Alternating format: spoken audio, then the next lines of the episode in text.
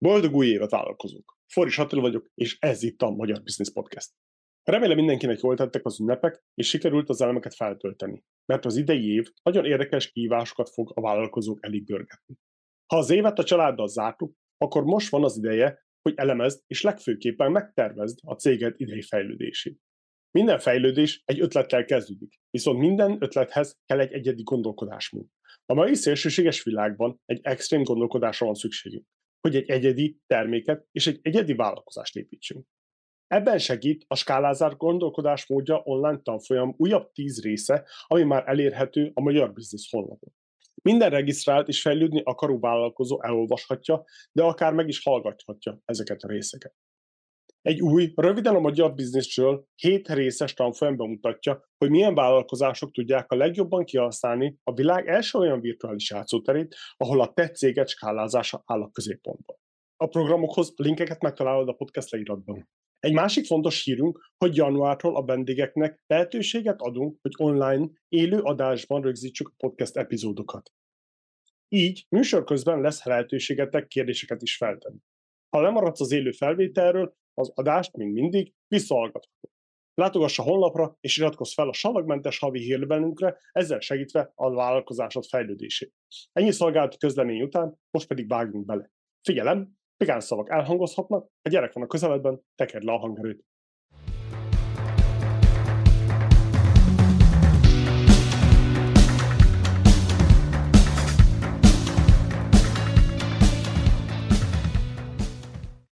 Jó reggelt, magyar vállalkozók! Foris Attila vagyok, és ez itt a Magyar Business Podcast. Mai vendégünk Tóth Réka Ibolya, és valami well-being dolgokról fogunk beszélni, valami egészségügyi, akármicsoda. Nem is tudom, ezt mondják magyarul. Mi ennek a hivatalos fordítása?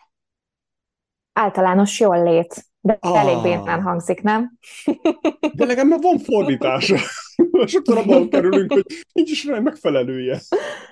Nem mindegy, üdvözlünk mindenkit. Sziasztok, hello, hello!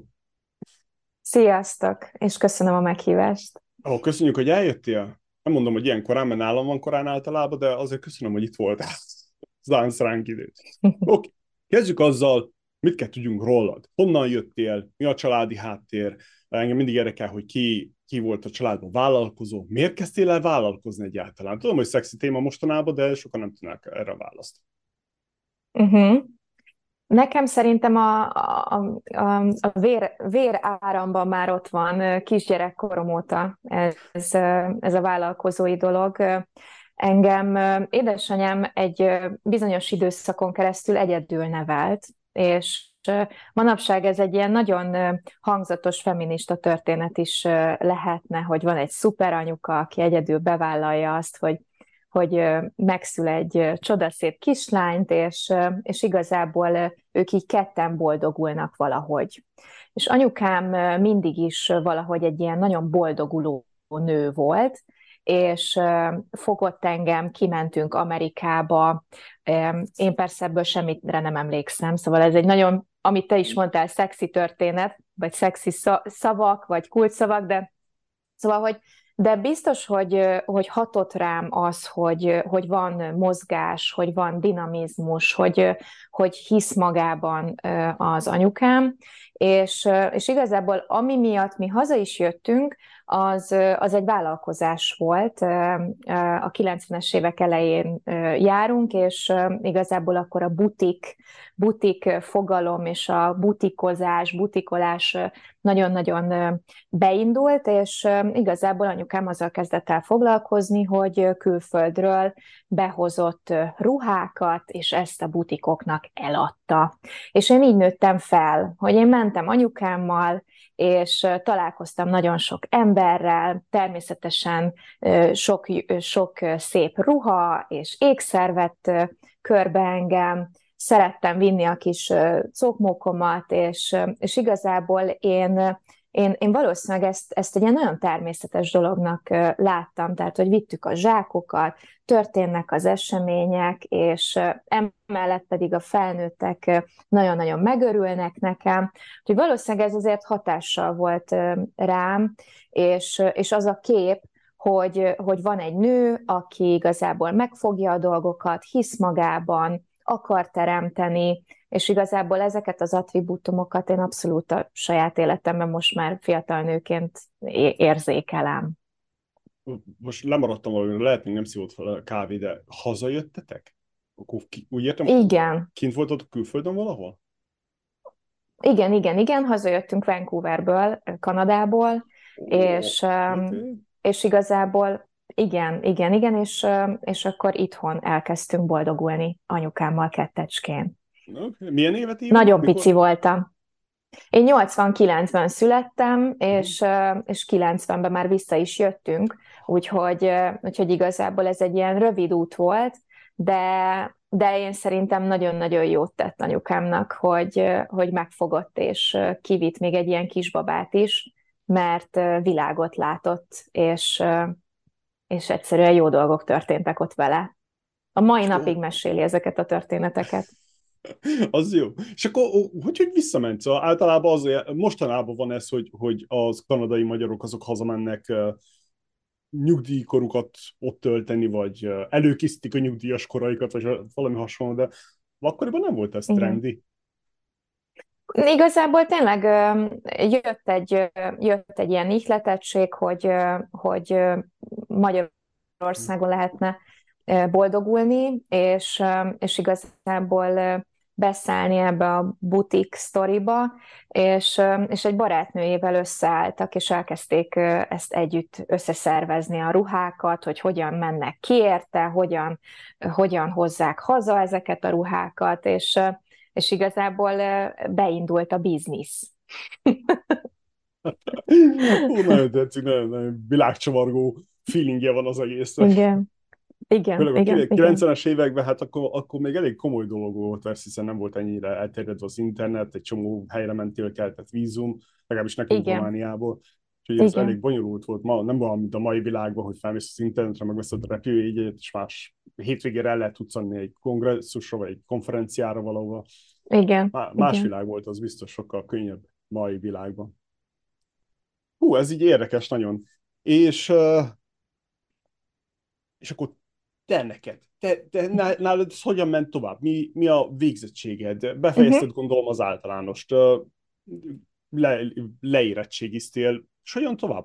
Honnan jött az a kis szikra, hogy te, csináljunk valamit? És miért éppen ez a szakma? Igen. Nagyon érdekes, hogy nekem valahogy a biztonsághoz és a teremtéshez való viszonyom az nagyon ilyen gyermekkorom óta ott van. Tehát valahogy nekem a gondolkodásomban mindig az volt, hogy valami olyan dolgot kellene csinálni, amit élvezek, és emellett egyébként biztonságot teremt nekem. És emlékszem a mai napig arra a pillanatra, hogy igazából mondtam, hogy akkor lehetnék ügyvéd, lehetnék tanár, vagy lehetnék marketinges.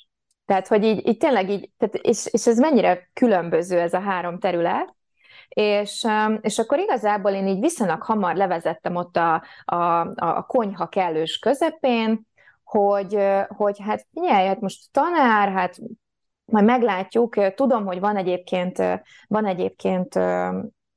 egy... Na, szóval nagyszülői ágon vannak tanár felmenők, tehát biztos emiatt van ez bennem, na de lehet, hogy majd én inkább tanulok dolgokat. Az ügyvéd az inkább egy ilyen romantikus gondolat volt, mert szerintem láttam valamilyen filmet, és láttam egy ilyen hosszú hajú, miniszoknyában és magas sarkúban vonuló, magabiztos nőt, és én akkor azt mondtam, hogy fú, hát akkor én egy ilyen nő szeretnék majd lenni, aki így tud vonulni, és szép, és erős, és akkor igazából így kipenderítettem ezt a két területet, mondtam, hogy jó, majd biztos lesz egy csodaszép gyerekem, és majd őt tanítom dolgokra, és az a skillem, ami nekem erős, hogy az emberekkel így jól tudok kapcsolódni, azt majd én a saját gyerekemmel és családomban kamatoztatom, és akkor itt van ez a marketing, ami egy ilyen színes dolog, fogyasztókról lehet megtudni mennyi mindent, vannak kampányok, nagy márkák, és akkor igazából már gimnazista koromban én így elkezdtem járni ilyen kutató csoportokba, hogy akkor engem nyugodtan kérdezhetnek, hogy én majd elmondom a véleményemet erről a márkáról, meg arról a termékről, és utána igazából úgy valahogy úgy adva volt, hogy akkor a közgázra fogok jelentkezni, hogyha ez ennyire így megvan a gimnazista éveimben, és akkor elvégeztem a közgázt, ott már egyébként érdekes, hogy volt egy ilyen újságírói, print médiával való kapcsolatom, és ami egyébként manapság már nagyon megváltozott a piac a print részének a médiának, de a lényeg az az, hogy így valahogy így a média fele vitt ez a történet, és akkor médiaügynökséghez eljutottam dolgozni, már az egyetem alatt, pedig azt se tudtam, hogy mit csinál egy ilyen médiaügynökség, de jelentkeztem mindenhova, és igazából egy héten belül 2 médiaügynökség behívott engem egy interjúra, és akkor rágugliztam a nevükre, hogy mit csinál egy ilyen médiaügynökség, és én emlékszem, hogy az interjún is elmondtam kerekperec, hogy figyelj, én nem tudom, hogy mit csináltok, mondjátok el kérlek, de itt vagyok pályakezdőként, nagyon sok mindenhez úgy érzem, hogy van affinitásom, belástam magam a print piacba, ha jól tudom, az igazából egy nagyobb része a ti média package-eteknek, és akkor igazából elkezdtem dolgozni egy ilyen médiaügynökségnél. Úgyhogy hát így, nem tudom, hogy érzed-e, de hogy így volt egy ilyen hívása ennek a történetnek, de nagyon sokszor igazából arra hagyatkoztam, hogy mi érdekel, és hogy meg tudom csinálni. Egyértelműen meg tudom csinálni. Igen, éppen mostanában fogalmazódott úgy meg bennem, hogy általánosságban természetesen, hogy általánosságban a hölgyek, a nők sokkal jobban ráéreznek arra, hogy mi jó és mi nem jó nekik, és mi pasik, fiatal bikák pedig megyünk csak az egónk után, meg azt hiszük, a kőkemény logikánk után pedig nem.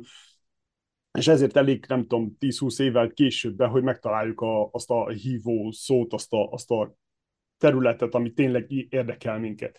Ilyen szempontból nagyon szerencsések a nők. De hát na, ez van.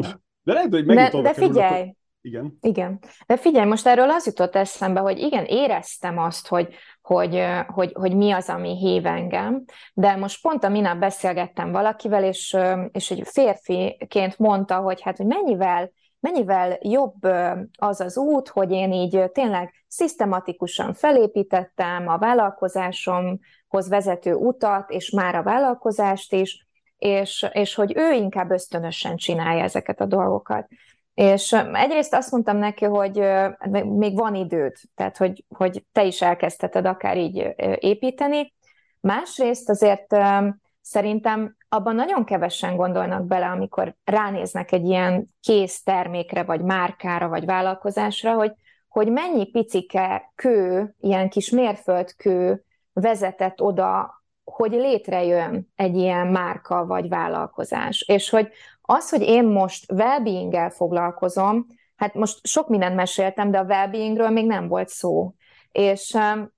De milyen érdekes, hogy mindegyik része igazából hozzáadott ahhoz, aki vagyok, és ami létrehozta ezt a márkát. Mert hogy nagyon erős kötődésem van ugye az ügynökségi világhoz, és nem véletlen, hogy egyébként, és nem is tagadom, hogy azt, amit ott megtanultam, keretrendszert, a modelleket, hogy működik egy ügynökség, azt én abszolút tudom kamatoztatni a saját well-being ügynökségem életében. És nem lehet ezeket elengedni, ezeket a pontokat, amik oda vezetnek, akár egy teljesen más területhez is.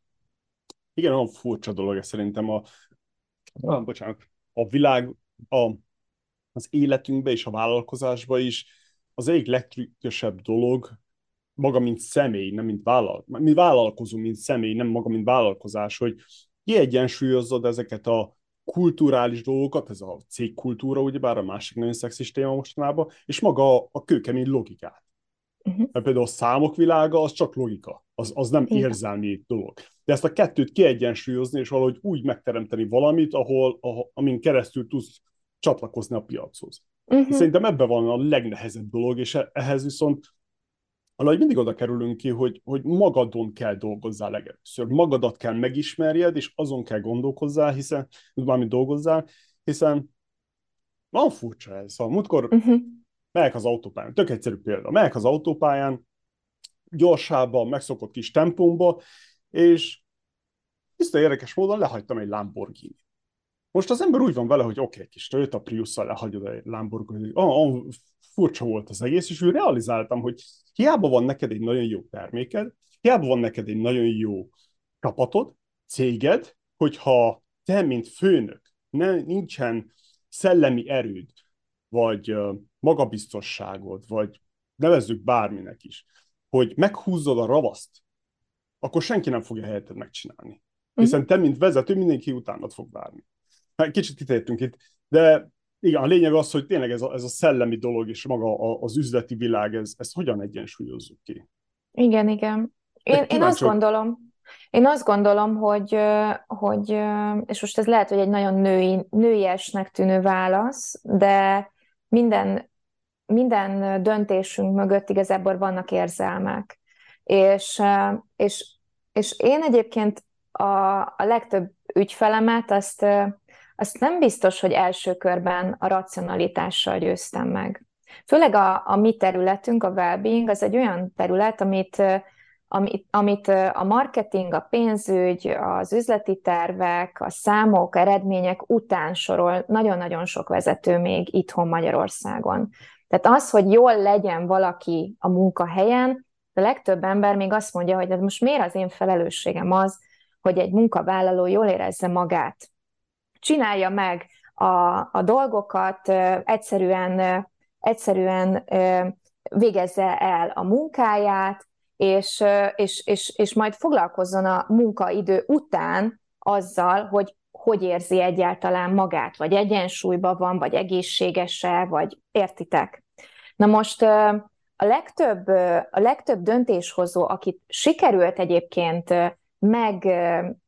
meggyőznöm arról, hogy ez fontos, természetesen nagyon fontos volt azt elmondani, hogy x%-kal nőhet a teljesítménye valakinek, vagy a profitodra van hatása. De ha igazán őszinte lehetek, inkább a személyes kapcsolódás, az, hogy én mit képviselek. És nagyon sok vezető például azt mondja, hogy azért választunk titeket, mert te, Réka Ibolya, hitelesen közvetíted nekem azt, hogy mi az, hogy valaki jól van.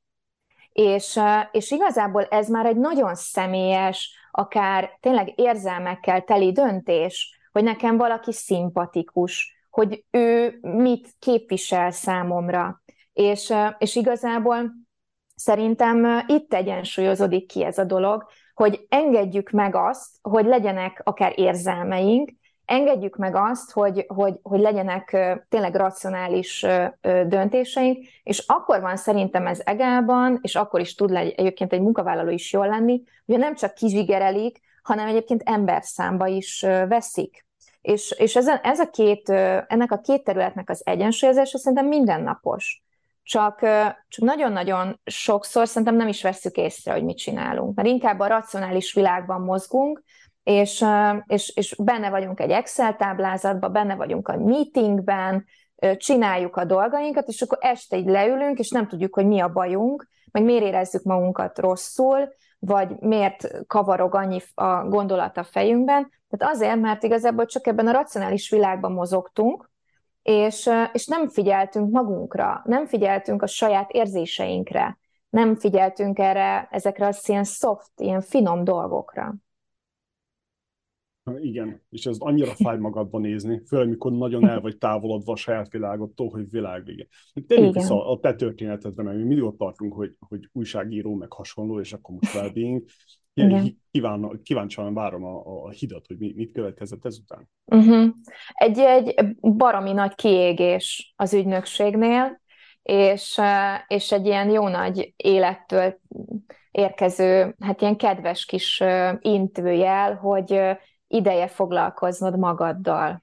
És én viszonylag hamar jutottam egyébként középvezetői pozícióba, tehát nagyon, nagyon-nagyon ambíciózus terveim voltak, és hamar el is értem a céljaimat, és ez egyébként egy kiégéshez vezetett. És a kiégés, hát igazából először ugye az ember elkezd magával foglalkozni, így testi szinten. Ez nagyon sokszor így van, hogy mondjuk akkor jó, akkor mit kéne sportolni, hogy kéne étkezni. Elárulom, hogy az amikor én azt, hogy kéne étkezni versus a mostani tudatosságom, hogy mit eszem, meg hogyan, meg ismerem, hogy mi jó a testemnek, hát nagyon-nagyon messze volt még egymással. De arra pont jó volt ez az időszak, hogy találkoztam a jógával, és én teljesen beleszerelmesedtem ebbe a világba.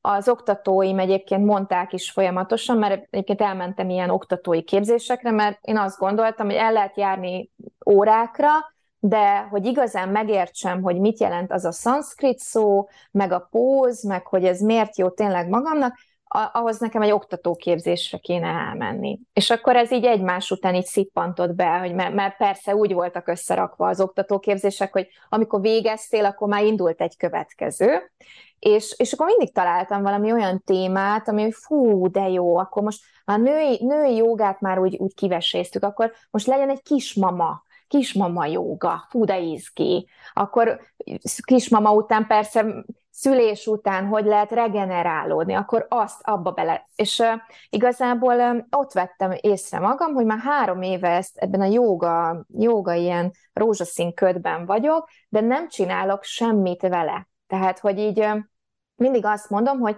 de hát nekem még tanulnom kell, ezt még tanulnom kell.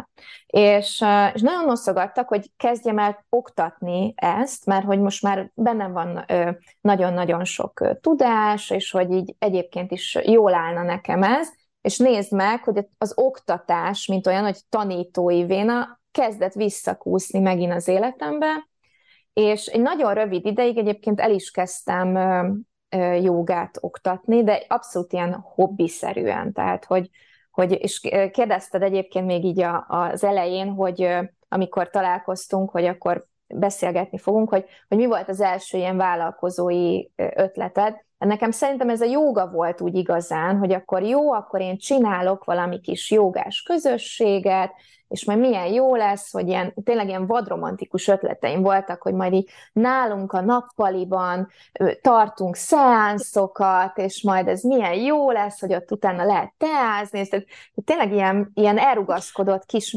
közösséget akartam létrehozni, és akkor igazából ezt el is kezdtem így szervezni, voltak egyébként ilyen nappali jogás események is, és aztán végül kivettem a kerületben egy kis helyet, és elkezdtem tartani órákat. És szerintem itt ez az a pillanat, amikor én így a well-being irányába elindultam, amit mondasz, az önismeret, tehát ez egy nagyon mély önismereti út, hogyha tényleg komolyan veszed, hogy vagy testileg, lelkileg, szellemileg, és igazából ami egy ilyen nagyon sorsfordító pont volt, és az már a jelenlegi vállalkozásnak egy ilyen nagyon erős előszobája volt, az pedig az, hogy hiába jogáztam, hiába foglalkoztam magammal, arra jöttem rá, hogy szellemileg nem tisztulok meg.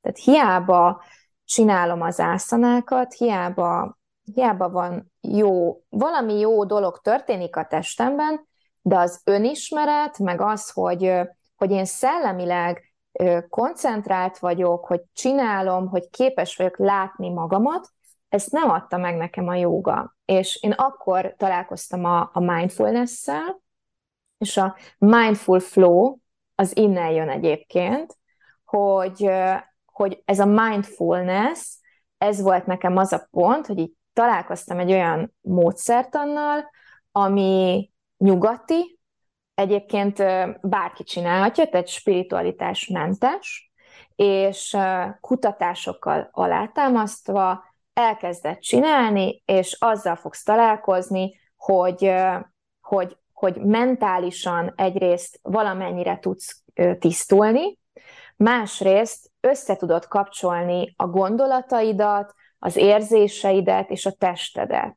És nekem ez annyira egy ilyen wow pillanat volt, hogy van egy technika, ami nem csak a testtel foglalkozik, hanem segít megérteni, találkozni az én saját gondolataimmal, és segít az érzéseket bennem valamennyire így letisztázni, hogy én ezt így elindultam ebbe az irányba. És akkor én el is végeztem oktatóképzést, Amerikában egy spanyol képzést is elvégeztem, és ez volt nagyon az előszobája annak, hogy így azt éreztem, hogy na most viszont a well-beinget, ezt úgy elkezdtem tényleg komplexen megélni az életemben. És azután így, igazából így organikusan épült az, hogy már évek óta kapcsolatban vagyok rengeteg olyan emberrel, akik a well-beinget építik a Magyarországon. Tehát ismerem a jógaoktatót, ismerem a dietetikus lányt, aki tudom, hogy vegán lett azóta, ismerem az alvásszakértőt, aki imád arról beszélni, hogy lehet jó az alvás minőséged, ismerem a pszichológust, aki segít az egyik cégnek, ismerem a másik pszichológust, aki meg segített annak, hogy a pánikbetegségét leküzdje. Szóval egy csomó mindenkit megismertem az út alatt, és azt mondtam, hogy hát álljunk már meg, hát ha ennyi jó embert ismerek, akkor miért ne lehetne az, hogy én tudom, hogy működik egy ügynökség, tudom, hogy le kell összefogni ezt a sok-sok-sok jó embert, és akkor mi ezt összefogjuk, és itt vannak a vállalatok, megyek előre, megtalálom ezeket a vállalatokat, és mi akkor well-beinget fogunk adni vállalatoknak, jó, sok jó emberrel. Na hát valahogy így jutottunk ide, hogy well-being ügynökség, igen. Okay, most van majd 10 kérdés, ami kapásból. Gondolom. De igen,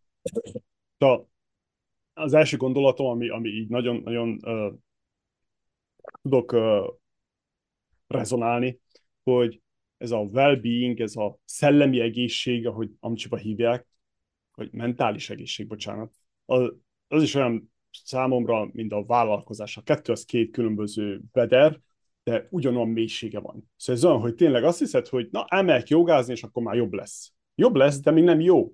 Na, elmegyek dietetikushoz, és akkor jó lesz. De nem jó, csak jobb. És akkor ez olyan nyúl üreg, hogy nem tudom, hogy hol van ennek az alja, hiszen annyira mesterséges világban élünk. Hogy teljesen el vagyunk rugaszkodva a régi anyatermészetnek a szabályaitól, a régi önmagunktól, mármint az emberiség önmagától, de ezzel csak együtt tudok érteni. Igen. De segítek, mert hogy én egyébként lemodelleztem ezt a well-beinget, és nekünk egyébként van egy ilyen modellünk, amin végigvezettünk egy vállalatot és az embereit. És én egyébként meghatároztam azokat a kulcsterületeket, amiket érdemes fejleszteni, és akkor nem egy ilyen nyúl üreg lesz, amit te mondasz, hanem tényleg elkezdjük így a legalapabb dolgokat, és aztán utána szépen építjük. És az én fixa ideám az, hogy ahogy a Maslow-i piramisban is, először az ilyen alapigényeket, tehát étel, ital, biztonság, ezeket kell megteremteni, ahhoz, hogy tudjon ugye utána felfele menni az ember. A well-being ugyanígy kell, hogy felépüljön. Tehát a jól lét, az a testünkkel kezdődik. Ha te jól kajálsz, hogyha te jól alszol, hogyha te neked rendben van a vitalitás részed, tehát ez a testi részed, akkor tudsz te jól koncentrálni, akkor van benned rengeteg motiváció és energia, akkor tudsz te jó döntéseket hozni. És a következő szint szerintem az érzelmi rész, hogy mennyire vagy érzelmileg rugalmas. Ez a reziliencia most ugye egy ilyen nagyon felkapott szó. Hogyha ez az alap meg van teremtve, akkor tudunk szerintem azzal foglalkozni, hogy vagyunk mi lelkileg. Tehát, és nyilván ezek mind összefüggenek, de hogy ha ezek megvannak, hogy én nekem nem fáj a hátam, mert nem figyelek magamra, meg jól ki tudom aludni magam, ami egyébként egy iszonyat erős, regeneráló módszer, amit a testünk saját maga képes minden áldott nap csinálni, és jó ételeket fogyasztok. Hát most ugye az amerikai wellbeing piacon például, bocsánat a kitérőért, nem azzal foglalkoznak, hogy egyél, kevesebb cukrot egyél. Azzal kezdenek foglalkozni, hogy miket egyél ahhoz, hogy neked az agyi működésed még jobb legyen. Tehát, hogy már egészen máshol járunk. Itthon még inkább arról beszélünk, hogy akkor hogy tudunk egészségesen enni ezt, meg azt, meg amazt. De hogy ha ezek megvannak, akkor jön az érzelmi rugalmasság, és ezek így szépen egymásra épülnek. És ezt remélem így érzi minden hallgató, hogy ez nyilván nem egynapos folyamat, tehát hogy ezt így fel kell építeni konzisztensen, a kommunikációját egy vállalatnak például át kell szabni, hogy mi ezzel elkezdtünk foglalkozni, és nekünk fontos például az, hogy te jól érezd magad, hogy vitális legyél, hogy ez egy folyamat szépen, ami így épül felfelé. Úgyhogy szerintem ez egy nagyon izgalmas dolog tud lenni. És akkor ez a teszt, amit mondtál, ez most hogy kell elképzelni? Ez egy algoritmus, vagy papíron kitöltjük a dolgokat, és akkor ezt konkrét számokkal alá tudjátok támasztani, hogy ott mi folyik azoknak az embernek, illetve a csapatnak a érzelmi, testi állapotába? Nekünk van a Wellbeing ügynökségen belül van egy kutatóosztályunk, aki a kutatóosztály, hát ez egy kis ügynökség, azért csak mondom, tehát nem egy ilyen 60 fős ügynökséget képzeltek el, de hogy van kutatónk, inkább azt mondom, és a kutató egy olyan kérdőívet csinál a munkavállalók számára, amivel letérképet, tehát tényleg így térképezhető az, hogy ki hogy van, és igazából mi ebből a kutatásból stratégiát, wellbeing stratégiát csinálunk. Én nagyon-nagyon szeretem azt elmagyarázni, hogy az, hogy van egy wellbeing stratégiája egy cégnek, az ugyanolyan fontos, mint hogy mondjuk van egy üzleti terve. Mert hogy annyira átalakulóban van most a munkavállalói környezet, hát nézzük meg a COVID, a pandémia okozta változásokat, hogy most egyébként 2,5 évvel ezelőtt nem gondoltuk volna azt, hogy a home office például egy ennyire bevett szokás lesz az életünkben, és ez csak egy példa, de hogy nagyon-nagyon sok minden változik a munkavállalói piacon, és igazából ez, hogy van egy stratégiája, wellbeing stratégiája egy cégnek, az nagyon-nagyon fontos tud lenni hosszú távon, hogy hogyan tudja megtartani az embereit, hogy hogyan tud egy olyan közösséget teremteni cégen belül, hogy az emberek tényleg jó érzéssel járjanak be, és ne csak mint a régi időben bementünk a gyárba, és meg letöltöttük az időnket, és akkor ennél sokkal nagyobb igényei vannak a mai modern embernek, amit mondasz, hogy ugye mesterséges világ. És igazából ez a stratégia, ez nem csinál mást, mint hogy egyrészt egy nagyon jó irányt ad. Én nagyon szeretek stratégiailag gondolkozni, mert akkor van egy út, amire rálépünk, és akkor nem, persze elindulhatunk másfelé is, picit, de hogy az így konzisztensen irányban tart minket. És mi akkor elkezdünk tényleg így a personákat képezni. Tehát, hogy a vállalaton belül, mondjuk egy 200 fős vállalatnál egyértelmű, hogy nem mindenki gondolkozik ugyanúgy, nem mindenkinek ugyanolyanok a problémái, nem mindenki vágyik ugyanarra a töltődésre például, és igazából ezért van szükség personákra, hogy vannak azok az különböző kis csoportok, akik már nagyon hasonló igényekkel rendelkeznek, hasonló problémakörrel rendelkeznek, és akkor ezekkel a personákkal elkezdünk így zsonglőrködni a stratégiában, és megszületik így az éves terve például egy nagy vállalatnak. Ezt hogy kell elképzelni, hogy külön elemzitek Jancsit, Juliskát, Marcsit, stb., vagy csak általánosságban veszitek a cégnek az egészségét? Ugye mindenkiről, tehát hogyha én bele akarok menni a Jancsi, meg a Juliska, akkor én be tudok menni, tehát, mert nyilván anonim az egész, de látom a korát, látom a nemét, látom mondjuk a beosztását, tehát egy csomó ilyen dimenzió alapján le tudom én szűrni azt, De itt inkább a tendencia fontos, hogy hogyan tudom igazából leképezni a vállalatot kisebb csoportokra. Mert az egyértelmű, hogy egyénileg nem fogok tudni egy bizonyos szám után, egyénileg már nem fogok tudni mindenkivel foglalkozni. De az egy nagyon nagy segítség, hogyha én tudom, hogy van egy olyan csoport, aki most nem is tudom, tehát a legnagyobb problémája, hogy nem alszik rendesen.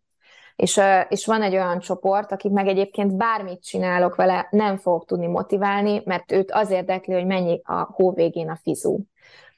És akkor érezhető, hogy a két csoportnak egészen más dolgokat lehet ajánlani, és én nem várom azt például, hogy akit csak a fizetése motivál, az legyen az első, aki jelentkezik egy általunk javasolt programra például.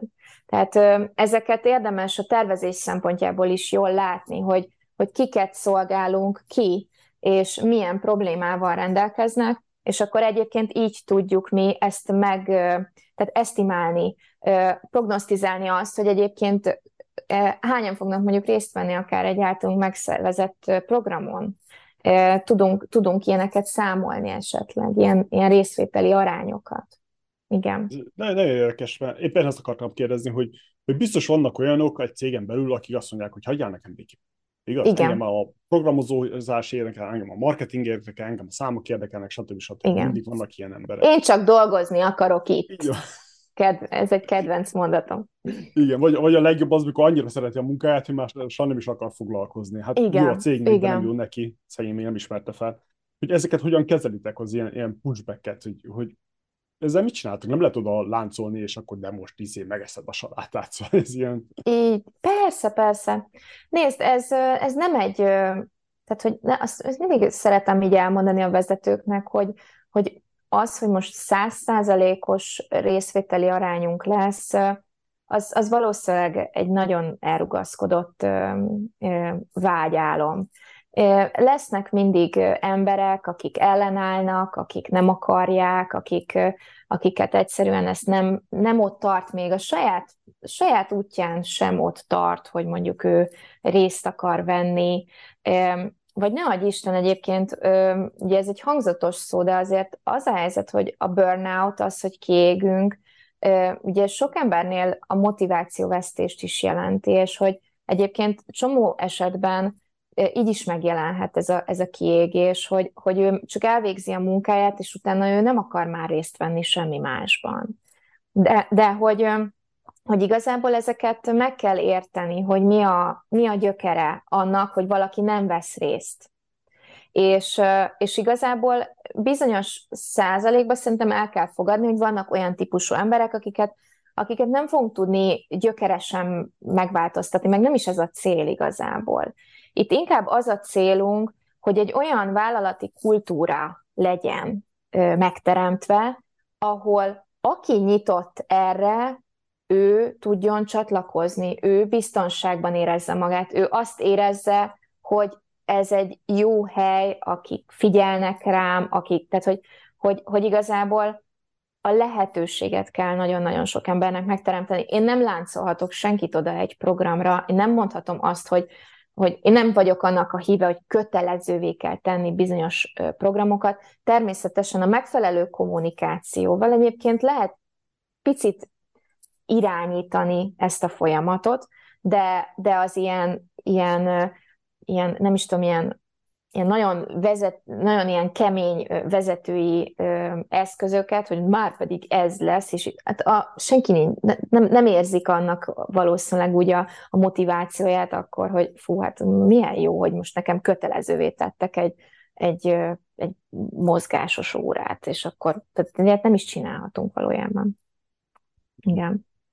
Igen, nem vagyunk egyformák, az biztos. De tetszik, hogy ilyen nagyon demokratikusan álltok hozzá, hogy hé, ha akarod, akkor itt vannak az eszközök, a lehetőségek, itt vagyunk, tesódjunk, beszéljünk, elmegyünk, megcsináljuk. Persze. Ha nem, akkor nincs semmi baj, ez tényleg valami hasonló. Tényleg ez is a kultúrának a része, hogy nem erőltetünk rá valakire valamit. Igen. És pont emiatt jó a stratégia, mert hogy én várhatóan akkor fogom látni azokat a területeket, amikre viszont rezonálnak ezek az emberek. Tehát, hogy ez fontos, hogy azért. Tehát persze vannak teszt időszakok, de hogy azért A stratégia ez pont az segít, hogy mi azért látjuk azt, hogy hol tartotok, és hova lehet ezt fejleszteni. Úgyhogy ez egy izgalmas folyamat nagyon, szerintem. Az biztos, hogy amikor egy egész már meglévő csapatot kell átalakítani, ez borzasztóan fájdalmas. Igen. Kommunikáció. Én azt szeretem mindig mondani, hogy mi nagyon szívesen vállaljuk azt, hogy átvesszük ennek a kommunikációját. Most elárulok egy ilyen szakmai titkot. Van olyan cég, ahol mi írjuk a levelét a vezetőnek, és ő azt kiküldi. De az egy olyan üzenet, ami lehet, hogy új, meg új stílus egy kicsit, de valami újat teremt meg a vállalati kultúrában. És igazából szerintem ez nem ciki. Ez egy jó dolog, hogy vannak emberek, akik értenek ahhoz, hogy hogyan kommunikálják le ezeket a well-being dolgokat, és akkor meg van teremtve ez így egy vállalaton belül.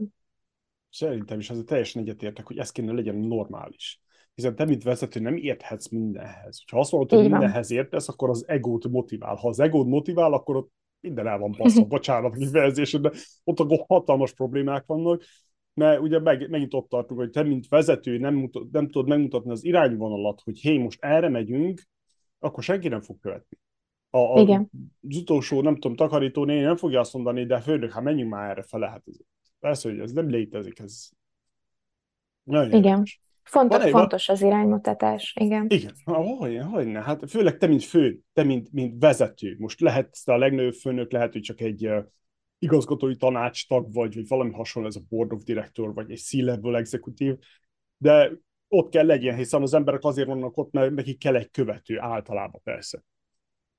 Van egy kérdésem, hogy ugyebár a marketing, újságírás és a joga stúdió között hol jött el neked az a pillanat, mikor azt mondod, hogy oké, mondjuk fel? Hú, én nagyon biztonsági játékos vagyok.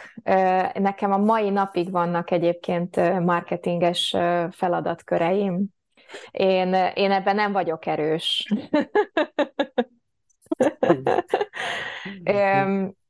Valahogy egy ilyen pókhálószerű az én működésem, hogy még így valójában semmelyiket nem tudtam elengedni. Ez nagyon érdekes. De, és egyébként megmondom őszintén, hogy én nem is nagyon buzdítanám arra így a fiatalokat, hogy akkor így dobjatok el mindent, és aztán így majd meglátjátok, hogy mi lesz. Én soha nem tudtam így működni, tehát inkább játszottam az időmmel, tehát hogy inkább azt mondtam, hogy jó, akkor én már egy multinak nem szeretnék 8 órában dolgozni, de akkor csökkentsük le a munkaórát, és kezdjük el építeni a sajátot. Én ebben a modellben szocializálódtam, mint vállalkozó, és igazából nekem ez bevált. De nem mondom, hogy mindenkinek ezt kell csinálnia, de én igazából így tudtam ezt hát valahogy úgy nyugodtabban építeni. Mert nekem akkor nem kellett azzal foglalkoznom, hogy akkor most van bevételem, vagy nincs bevételem, nem volt meg a szorongás része ennek az egésznek. Tudtam, hogy megcsinálom a feladatköreimet, ez egy tárgyalási rész volt, hogy én azt mondtam, hogy figyeljetek, én most már nem akarok annyit dolgozni nektek, de fogok nektek dolgozni, de hogy egyébként van egy álmom, és én ezt így építeném. És ez nyilván tárgyalás kérdése, meg tárgyaló partnerek kérdése, hogy ezt engedi egy cég, vagy nem, de én azt mondom, hogy inkább ebbe kell kreatívnak lenni, mint abba, hogy bedobjuk a mindent oda dobunk, és akkor egyszer csak majd lesz valami. De lehet, hogy ez nem szimpatikus mindenkinek, ez a biztonsági játékos gondolkodás, de én valahogy akkor edesül egyedülálló nőként én ezt találtam a legmegfelelőbb módnak. Logikailag szerintem ez a legtökéletesebb, ami létezik a valósághoz, hogy szépen lassan legyen valamilyen szintű terved, 1-2-3 éves terved, de hogyan fogod átsiftelni az életedet, a szakmai életed az egyik dobozból a másikba. De az is igaz, hogy a mai világban ez nem szexis.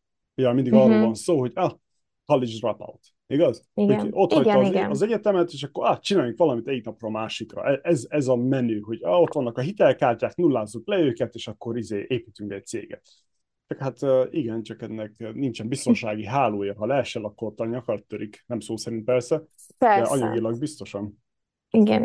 Én nekem ez bevált, de nagyon sokféle út van, tehát könnyen lehet, hogy meg nyilván tehát tartalékok is vannak az embernek, szóval, hogy lehet úgy is dobbantani, hogy akkor én most bocsi, de most akkor lehet, hogy a tartalékaimat fogom egy ideig felélni, tehát ez is oké, szerintem mindenkinek más az útja.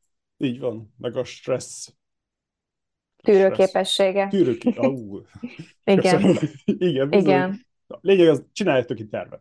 Ha nem más írja le, és akkor 1-2-3 éveset, és akkor már nagyon rossz dolog nem történhet. Igen.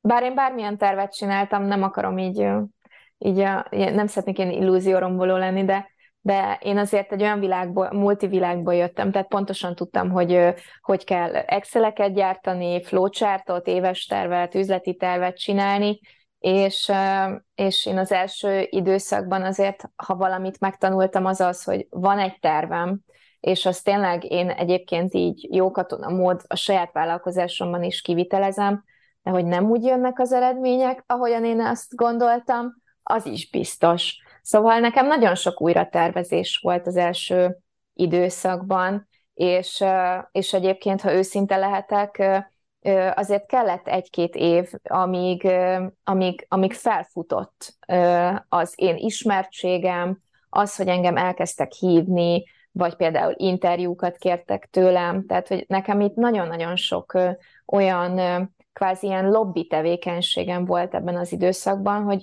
jó, akkor most beszélek ezzel, meg írok annak, de ott egyébként lepattantam.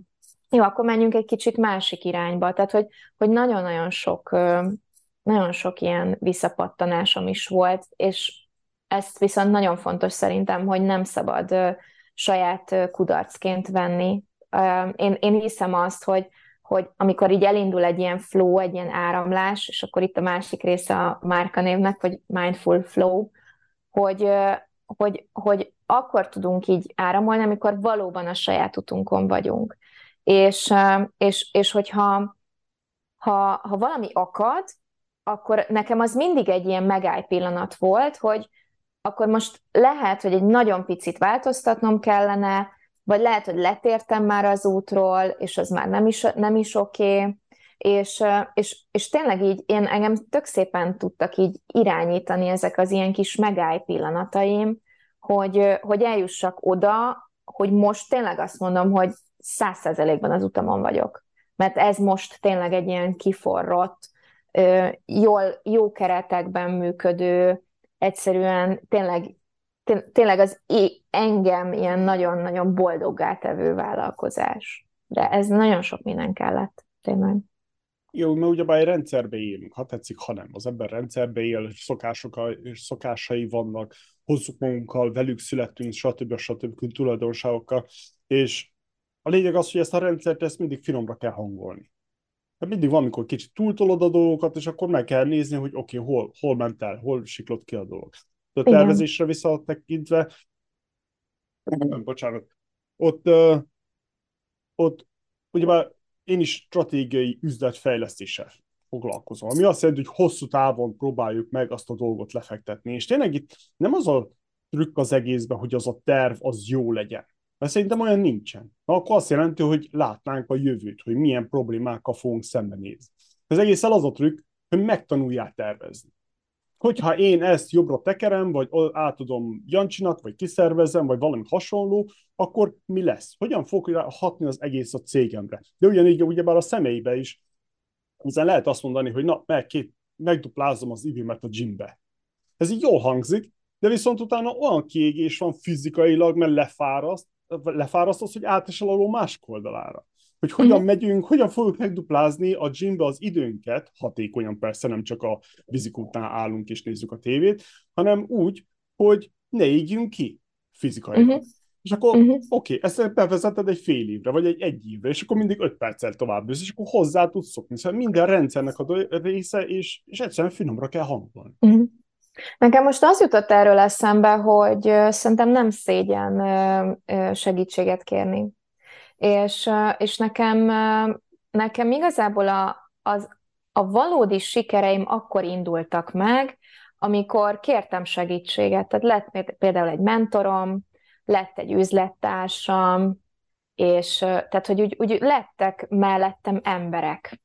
És lehet, hogy az esetek többségében 80-90%-ban ugyanazokat a gondolatokat hoztam ki, mint amit korábban egyébként kihoztam egyedül, de maga az a tény, hogy egyrészt volt kivel megosztanom, volt egy ilyen segítő szándéka valakinek mellettem, és csak egyszerűen nem a saját fejemben csináltam ezt az egészet, hanem elkezdtem verbalizálni, és egy ilyen dialógus indult el a terveimről, az szerintem nagyon-nagyon felgyorsította a folyamatot. És ugye van ez, hogyha gyorsan akarsz haladni, akkor menj egyedül, hogyha pedig hosszú távon akarsz, akkor meg nem tudom, tehát szerintem én egyaránt volt, hogy gyorsabbá váltak azok a folyamatok, és egyetértek, hogy egyébként hosszú távon úgy lehet bírni, hogyha vannak mellettünk jó emberek, mert különben tényleg jön a kiégés, mert minden terhet magunkra pakolunk, és ez nem tud működni. Egyszerűen nem működik. Tényleg. Igen. Igen, az biztos, hogy megint túlságosan egyetértünk. Szeretek vitatkozni egyébként is. Akkor kötekedj, kérlek. De nem igazán van mind, az a probléma, mert tényleg azzal, hogy a mai világban szerintem, ugyebár ezek a konzervatív falak, ezek kezdenek leomlani szépen lassan, például a pszichológushoz jár az ember. Igaz, 20 évvel ezelőtt ez ilyen, csak a betegek jártak, a klinikai betegek jártak pszichológushoz. De szerintem a mai világban az a gond, hogyha nyomja valami a lábadat a cipőbe, és nem állsz meg, és nem javítod meg. Uh-huh. Tudod, hogy valami nem jó, és nem kezdesz el utána nézni. Oké, nehéz, van, akinek nincsen ideje, van, akinek nincsen ideje és pénze, stb. De előbb vagy utóbb kéne azzal foglalkozni, hiszen így lehet maga, mint ember jobb. Önmagadhoz képest mindig jobb. Hogyha mindig ugyanazt a terhet viszed a hátadon, akkor esélyed nincsen rá. Szóval ezeket a terhektől jobb megszabadulni, mert az élet úgyis hoz neked másikat. Én azt gondolom, hogy az már elindult egyébként, hogy az emberek úgy valahogy keresik ezeket az utakat. Mert nagy a nyomás. Gondolj bele, most bemész egy könyvesboltba, és a pszichológiai szekció, meg az önismeret, meg a sikeres vagyok vállalkozóként, az iszonyat nagy lett így. Tehát, hogy így folyamatosan jönnek ilyen inputok és edukációs lehetőségek, és ez egyfajta ilyen láthatatlan nyomásként rajta is van az embereken, hogy nekem mindig jobbnak kell lennem. Szerintem nagyon nagy kihívás az, hogy mikor van az a pont, amikor például megállok. Tehát, hogy most például picit úgy megállok, és azt mondom, hogy csináltam dolgokat, látom a fejlődést, látom az eredményeket, és akkor most például hátradőlök, és megnézem, hogy most így eddig mit értem el. Tehát, hogy igen, igazad van, hogy vannak azok az emberek, akik így nem csinálnak semmit az életükkel.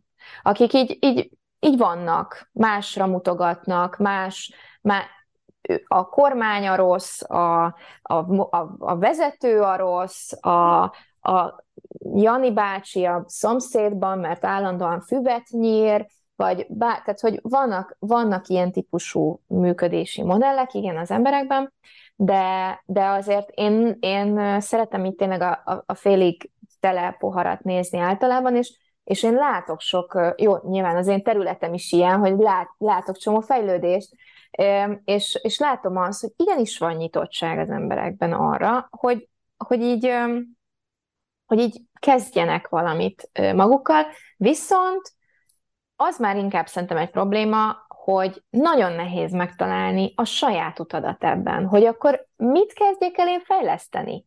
Most akkor kezdjem el elolvasni azt a könyvet, vagy menjek el egy szakemberhez. Mostan minap hívott fel engem egy ismeretlen számról valaki, hogy ő önismerettel szeretne foglalkozni. Hát mondtam, hogy ne haragudj, most pár pillanat nincs is kapacitásom, hogy már egy per egyben foglalkozzak valakikkel, de hogy így valójában mi a probléma? És akkor arra jutottunk, hogy nem én vagyok a megfelelő ember. Tehát, hogy egy terápiára küldtem őt, és megadtam neki 2 nevet inkább.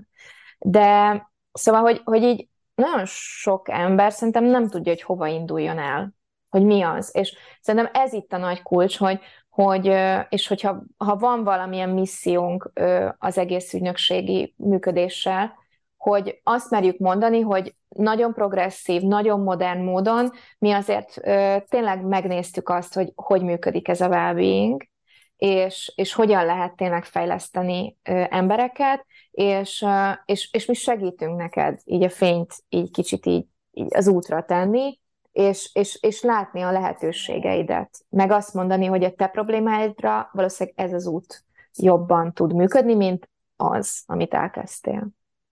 Ja, persze lettem a következő kérdés, nem tudom, olvasod a gondolataimat, vagy ilyesmi. Lehet. Hogy akkora zaj van a piacon, hogy tényleg mindenki nyomja, hogy most ilyen ételet együnk, meg azzal foglalkozzunk, meg jogázni, meg testmozgás, meg bla bla bla.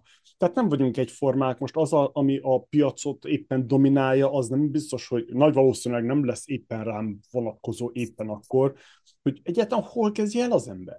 Uh-huh. Ez olyan nehéz, hogy tényleg ezt a rendszert, amit kitaláltatok, ezt egyszerű emberi halandók mi elérhetjük, feliratkozhatunk valahol, vagy van ennek valami alternatívája a piacon, hogy kitöltök mondjuk 100 kérdést, és akkor kijön az, hogy hol kezdjem el, vagy mi a legnagyobb probléma, a legsürgősebb, amivel kéne kezdjem, vagy nem is tudom, ez olyan bonyolult, annyira összetett. Igen, nem is egy rossz ötlet egyébként, most egy jó ötletet adtál nekem, de mi most inkább a B2B-re fókuszálunk, bevallom őszintén, tehát inkább vállalati fejlesztéssel foglalkozunk. Hol érdemes elkezdeni egy egyéni emberként? Én biztos, hogy ott kezdeném el, hogy a szeretteimmel elkezdek beszélgetni arról, hogy mi nyomja a lelkemet, hogy mi az, ami most úgy mozog bennem, mi az, amit fejlesztenék az életemben, és azok az emberek, akiket a legjobban szeretek, és elfogadnak, tehát olyan embereket válasszunk, akik tényleg elfogadnak minket, és nem az, hogy hát igen, már épp ideje volt, hogy itt ezt most javítsd magadon, tehát hogy ne ilyen válaszokat kapjunk, hanem hogy nagyon-nagyon szeretünk, és elfogadunk téged, de szerintem abba gondolkozhatsz, hogy. Tehát, hogy ilyen visszajelzéseket szerintem azoktól kapni, akik közel állnak hozzánk, az nagyon értékes dolog. És nagyon, ugye magunkat nem mindig látjuk kristálytisztán, viszont azok az emberek, ugye szokták is mondani, hogy hát bezeg, mindenki a másik életében milyen okos tud lenni, és ez tényleg így van, hogy nagyon sokszor szerintem mások jobban tudnak minket látni, vagy más oldalunkat tudják meglátni.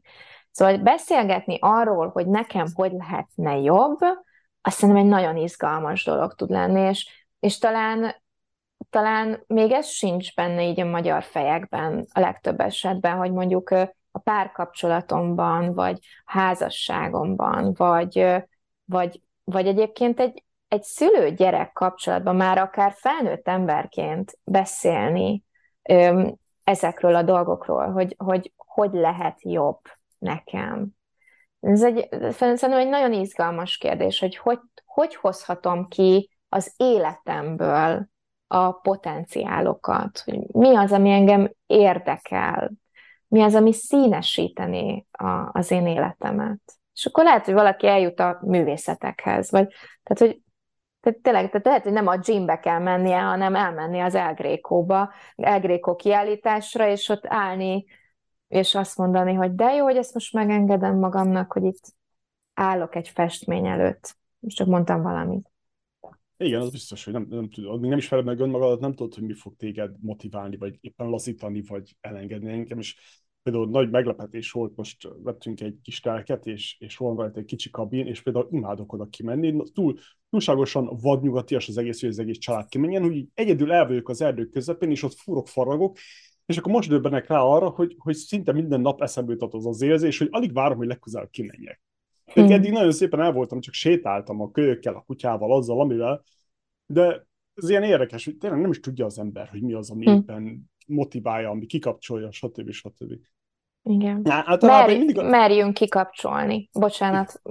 Tehát az is szerintem egy fontos ilyen pillanat, és ezt lehet, hogy egyébként mindannyiunk tudja, de nekem ezt a mindfulness tanította meg nagyon rendesen, hogy igazából nagyon-nagyon sokszor csak nekem emlékeztetőket kellett mondani az embereknek, akikkel találkoztam, hogy állj meg, hogy lépj ki a mókuskerékből, hogy tényleg csak egy picit így az automatizmusodból így lélegezd fel, és csak így engedd már meg magadnak, hogy és valószínűleg neked ez a telek, ez egy ilyen megengedés, hogy na, akkor most viszont megengedem már magamnak, hogy kilépjek a mindennapi ilyen kereplő ritmusból, és akkor valami egészen más, valami szabad történjen velem.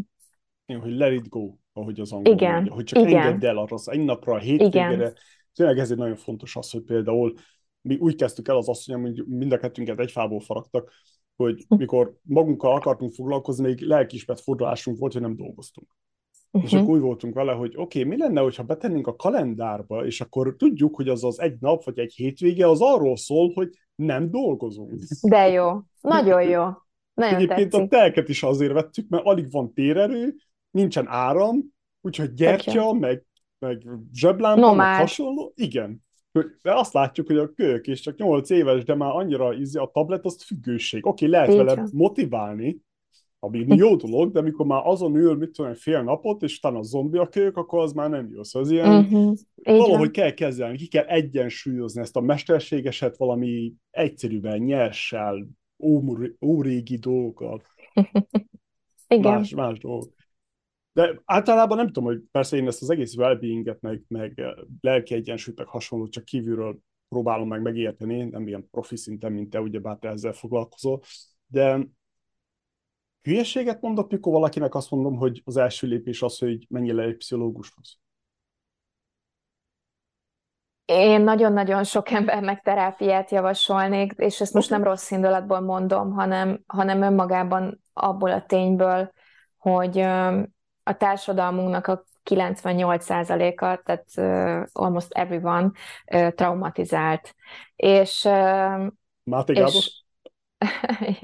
Máté Gábor nem véletlenül lett ilyen híres most világszerte, mert egy olyan alapvető dolgot kezdett el kimondani, hogy már pedig ott van a trauma a testedben, és ennek vannak hatásai a működésedre, a viselkedésedre, a szavaidra, a triggereidre, és akár ugye a függőségekkel kezdett ő ugye nagyon sokat foglalkozni, tehát ugye a függőségek is ugye ebben gyökeresztethetőek, a félelmeinkre tehát hogy ő nagyon sok mindenről elkezdett beszélni, nem véletlen, hogy ennyire szeretik őt, mert egyszerűen felhívta a figyelmet arra, hogy hát nekem valami nem működik az életemben, akkor lehet, hogy azzal kéne foglalkozzak, hogy mi történt a múltamban.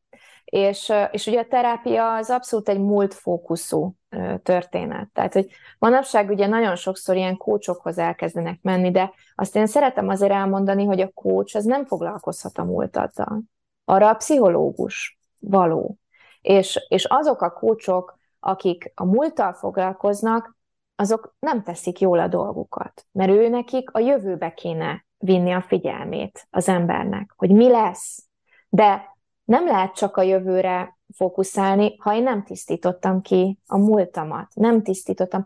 Úgyhogy ilyen szempontból igen, én azt mondom, hogy érdemes lenne, mert olyan elrejtett, elnyomott dolgok tudnak bennünk lenni, amiket a túlélésünk miatt, mert az megtörtént velünk, vagy rosszul fordítottuk le magunknak. Mert a legtöbb esetben egyébként kiderül, hogy az, hogy én ott nem kaptam elég figyelmet, az a másik oldalon, amikor mondjuk van is lehetőség esetleg mondjuk megbeszélni azt egy anyukával, egy apukával, bárkivel, akkor kiderül, hogy jaj, de hát én nem akartam nem figyelni rád, hát ne viccelj már. Akkor én annyit tudtam beletenni ebbe a történetbe. Na de ennek fel kell jönnie, és erre egy nagyon jó módszer szerintem a terápia. Igen. Akkor abszolút. Mondtam hülyeséget. De igen, én is mostanában kezdtem el felfigyelni Máté Gáborral, nem tudom, mi történt, de egy hónap alatt annyi ilyen hozzám közeli álló csatornán jelent meg, hogy jóta van, hogy hallgassuk már meg a könyvét. Hát a felénél kidobtam, mert depislettem tőle. Mm-hmm. Szóval annyira... Melyikkel kezdted? A testlázadásával, vagy melyikkel? Hú, én nem tudom, van egy új könyve, ami összefoglalja az egész tudását. Amit a fiával írt, ugye? Igen. Az egy nagyon-nagyon jó könyv, igen. Még nem volt szerencsém. Jó, az a hátsó motivációm volt, hogy na, hallgassuk már meg, ha lehet, akkor ne basszam már nagyon a fiaimat. Tehát Dr. House-nak a szavai az mindig bennem vannak, hogy mindenki elrontja a gyerekét. És hát igen, Máté Gáborira megerősítette, hogy igen, el fogod rontani a gyerekeket. A kérdés az, hogy hogyan fogod kezelni, hogyan fogod őket róla beszélni. Ez ilyen, hogy elkerülhetetlen dolog. Meg az is nagyon érdekes volt számomra, hogy azok az emberek, akiknek valami nagyon súlyos traumán mentek keresztül, az extra energiát adott ahhoz, hogy sikeresek legyenek. Uh-huh.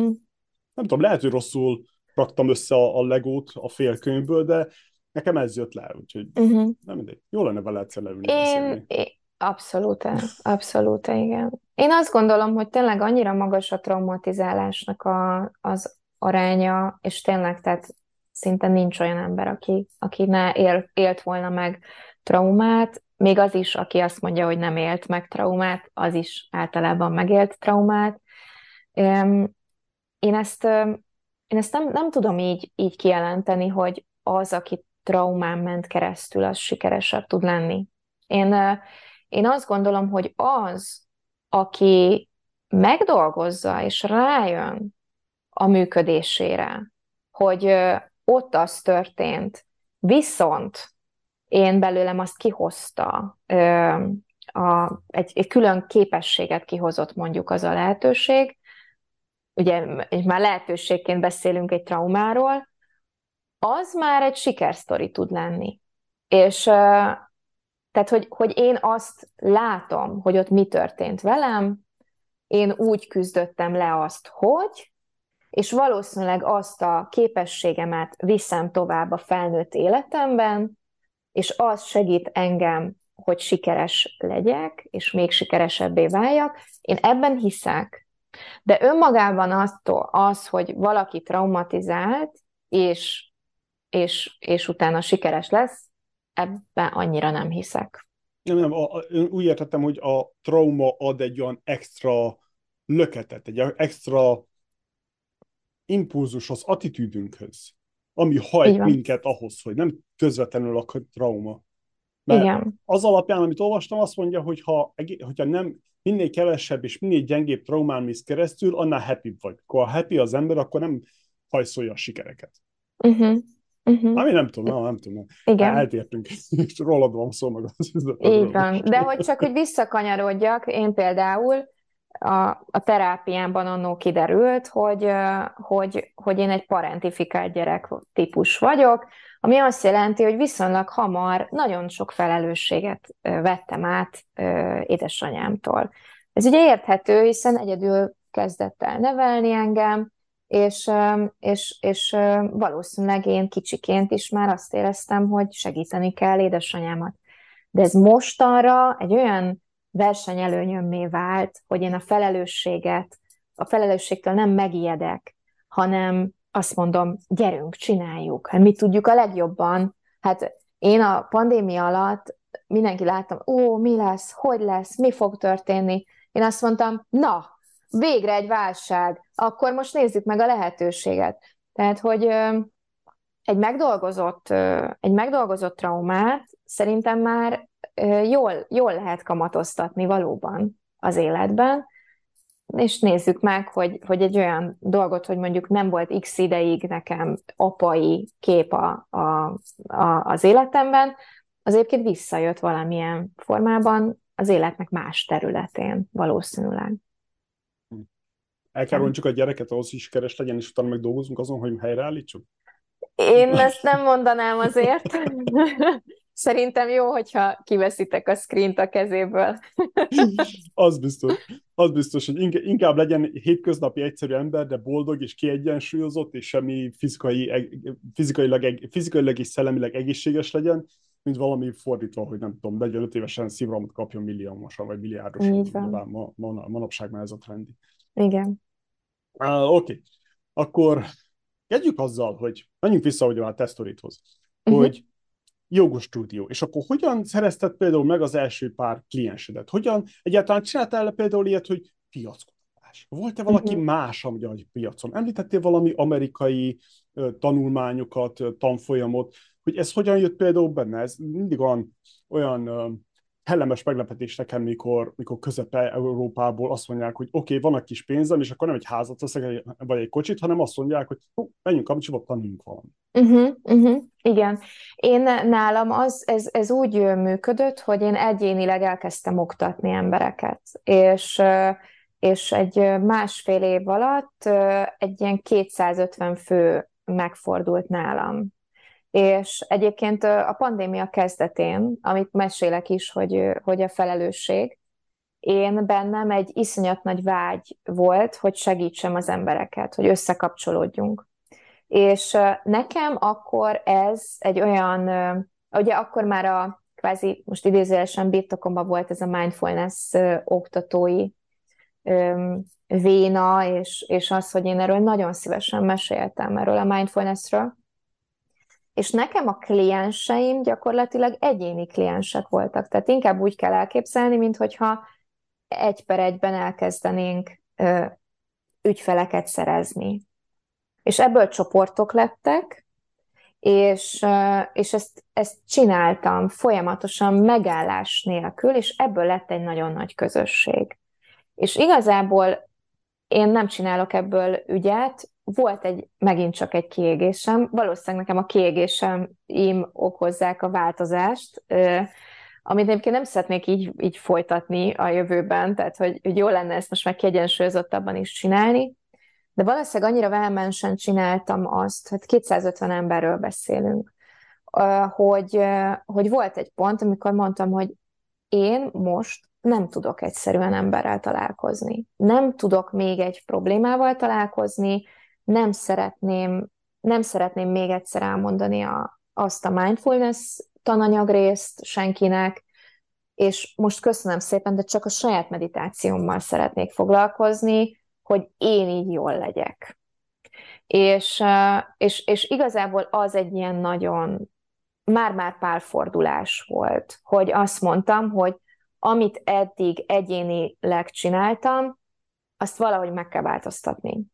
És akkor volt egy pont, hogy akkor lett egy mentorom egyébként, és elkezdtem hangosan gondolkozni, hogy az elmúlt évek, tehát ez már ilyen 10 év, az mit adott nekem, mihez értek, mi az, amit szeretek csinálni, mi az, amit nem akarok elengedni. Én nem akarom elengedni se a jogát, nem akarom elengedni se a mindfulness-t, nem akarom elengedni az önismeretet, és akkor egy pont, volt egy pillanat, amikor így összeállt ez az egész, hogy wellbeing ügynökség. De tényleg, tehát egy ilyen, hogy minden itt van.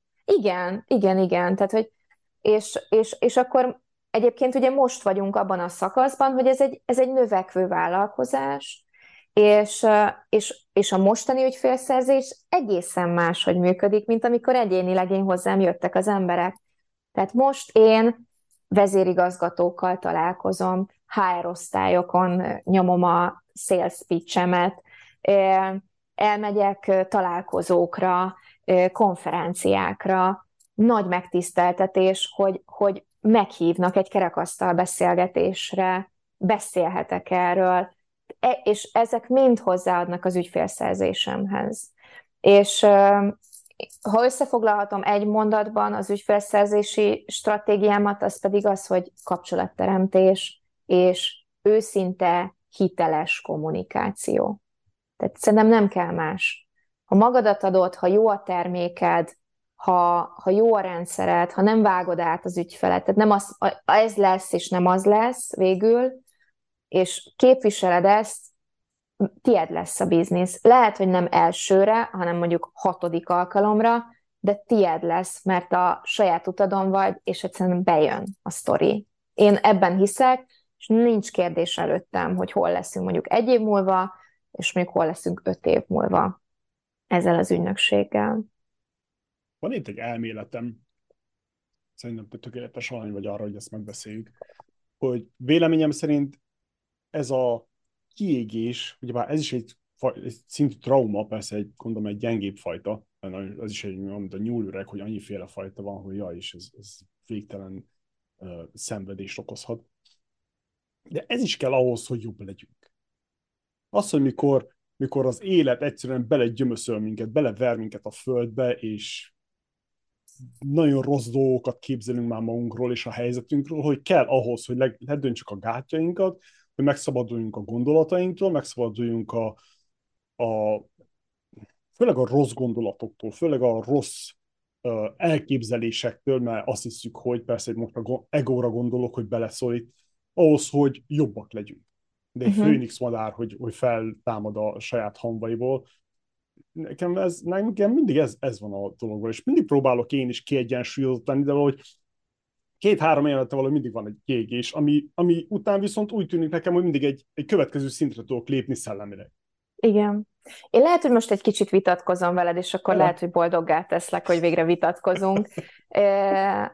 Én most csak szakmai szemmel nézve nem annyira támogatom a kiégést.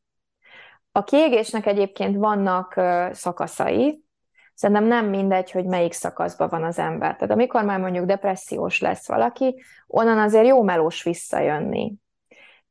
Biztos, hogy lesznek főnix madár pillanataink, akkor is, akár, de hogy azt szerintem mindenki érzi, hogy abból hosszú távon tudunk kijönni, és nem egyik napról a másikra. Én inkább hiszem azt, hogy prevenciós munkát lehetne végezni. Ez lenne az ideális dolog. Hogy azzal egy olyan szintű tudatosságot fejleszteni az emberekben, hogy legyen egy belső gombunk, ami benyomódik, hogyha elértünk egy ilyen külső értéket már az egyensúlyunkból. Tehát már annyira kilendültünk, hogy azt mondjuk, hogy na most viszont már folyamatosan nyomogatja ezt a gombot mindennaposan, és akkor viszont kell valamit csinálni. Szerintem ebből az állapotból sokkal kellemesebben lehetne építkezni az embereknek. És persze igazad van, hogy főnix madárként fel lehet jönni, viszont, és igen, tehát sok embernek egyébként a szenvedés a motiváció. Tehát, hogy igazából, tehát Krisztus óta látjuk, hogy ez a szenvedés történet, ez egy ilyen nagyon erős, ugye a feltámadással, meg az egész keresztény kultúrkör, európai kör, az erre van felépítve gyakorlatilag, hogy nyugodtan szenvedjél, mert utána jó lesz. De hogy igazából nem feltétlenül kellene mindig szenvednünk szerintem. És hogy így én inkább afelé viszem mostanában az embereket, hogy legyen bennünk egy olyan belső iránytű, ami segít nekünk megtalálni azt, hogy mi a jó nekünk, és egy olyan egyensúlyi állapotban maradni, hogy ne vezessen ehhez a szenvedéshez. És hogy higgyük már el azt, hogy egyébként tudunk jó életet teremteni szenvedések nélkül. Hogyha most ilyen spirituálisan mondanám, akkor azt mondanám, hogy emeljük meg a rezgéseinket, és inkább azzal foglalkozzunk, hogy szeretet van az életünkben, hogy hála van az életünkben, hogy boldogság van az életünkben, és nem irigység, meg féltékenység, meg értesz? Tehát, hogy amikor lent vagyok, akkor akkor nagyon a saját túlélésemről van szó. De ha fent vagyok, akkor meg lehet, hogy van egy olyan lehetőségem, hogy másokat is húzok fel, és közösen csinálunk valami sokkal erősebbet. De természetesen mind a kettőnknek valamennyire igaza van, szóval, és nem is kell magunkat szerintem bántani, hogyha esetleg volt egy kiégés, hát nekem is volt pár már, akkori tudásunk szerint így tudtuk megoldani. És így szólt ránk az élet, hogy meg kéne állni, haver. Oké, akkor mi tovább folytatjuk. Mi lenne, meghatároznánk, hogy mi a kiégés? Uh-huh. Úgy tűnik nekem, hogy teljesen más a kiégés nálad és nálam, hiszen te jobban látod, én csak... Nálam mi a kiégés? Uh-huh. Nálam az a kiégés, mikor igaz, hogy szerencsére le is kopogom, hogy olyan még nem volt, hogy mondjuk 2-3 hét alatt ne tudtam volna visszarázódni a régi önmagamhoz egy újabb formába. Uh-huh. Szóval nálam az a kiégés. Uh-huh.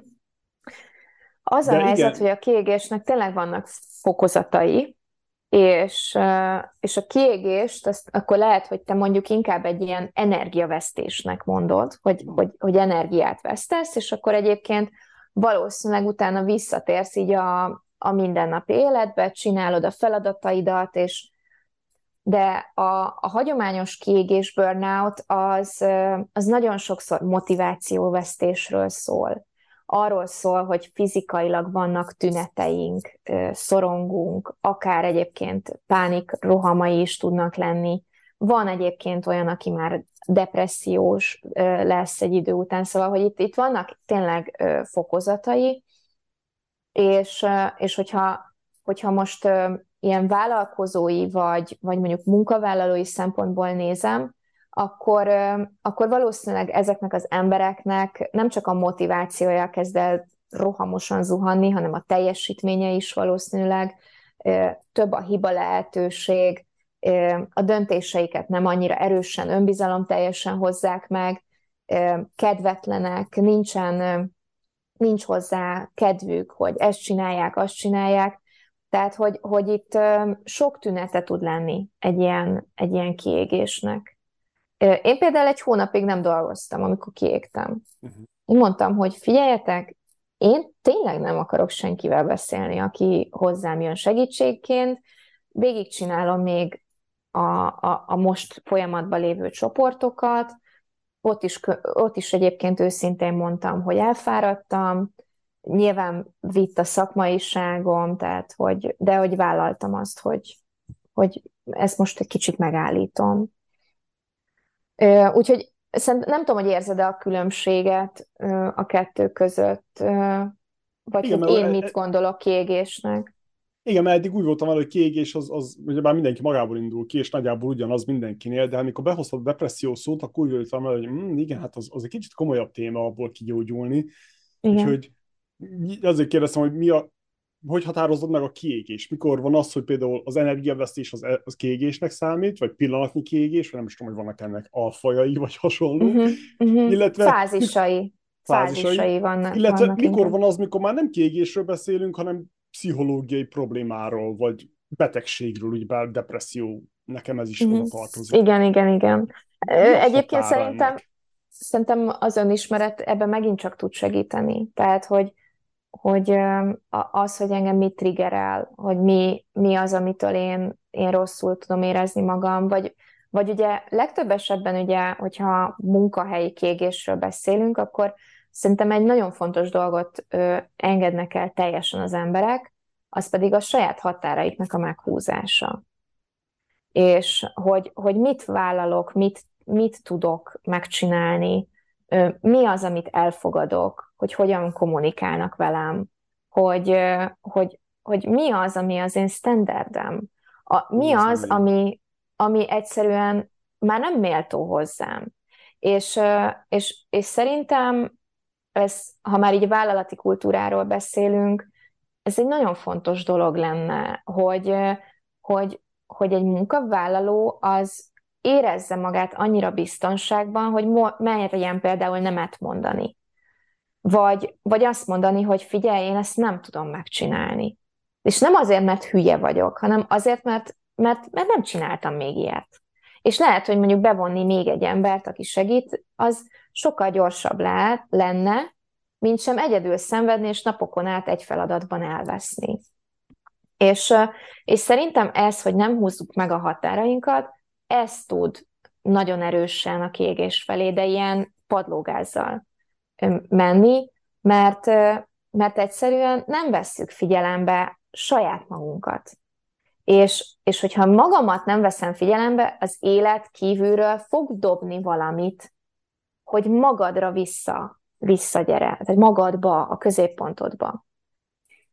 Úgyhogy szerintem ezzel kell igazán foglalkozni, de amit ugye mondtam is, hogy a Maslow piramis, hogy nem ezzel kezdünk. Nem ezzel kezdünk, hogy figyelj, hallottál már erről a kiégésről? És akkor elmondani azt, hogy értem, hogy erről is kell egyébként edukálni, de hogy önmagában feltárni azt, hogy miért történik a kiégés, szerintem sokkal fontosabb. És ez nagyon, ez szerintem hiányzik sok helyen. Igen, ugyebár ez nagyon trükkös, mert ugyebár túlvállaljuk magunkat. De ahhoz, hogy megtaláljuk a határainkat, ahhoz át kell lépjük azokat, ahhoz, hogy megtudjuk, hogy hol van a határod. Úgyhogy valahogy megint oda kerülünk, nem, hogy a kiégés az elkerülhetetlen, hogyha elég ambiciózus vagy, elég motivált vagy.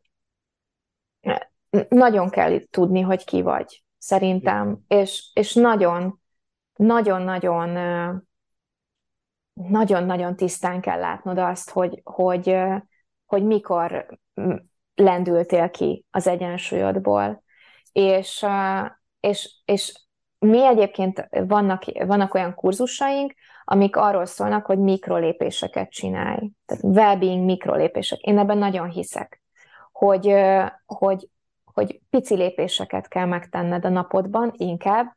Egyébként kutatások bizonyítják, hogyha ilyen kis mini lépéseket teszel be, akkor a lepattanás is kevesebb lesz. Mert ez annyira pici, hogy ezt nem engeded el. De hogy amikor, ugye mondtad, hogy a gymbe, és akkor kétszer olyan, meg nem, az egy nagyon-nagyon magas elvárás, és általában az újévi fogadalmaknál látjuk, most pont írtam egy ilyen cikket erről egy magazinba, hogy hát az újévi fogadalmak nagyon nagy százaléka 3 hétig, még annyi ideig sem fenntartható. Viszont olyan kis lépéseket elkezdünk csinálni, beépíteni, és ezt megengedjük magunknak, akkor egyébként ez segíthet visszajönni folyamatosan egyensúlyi állapotunkba.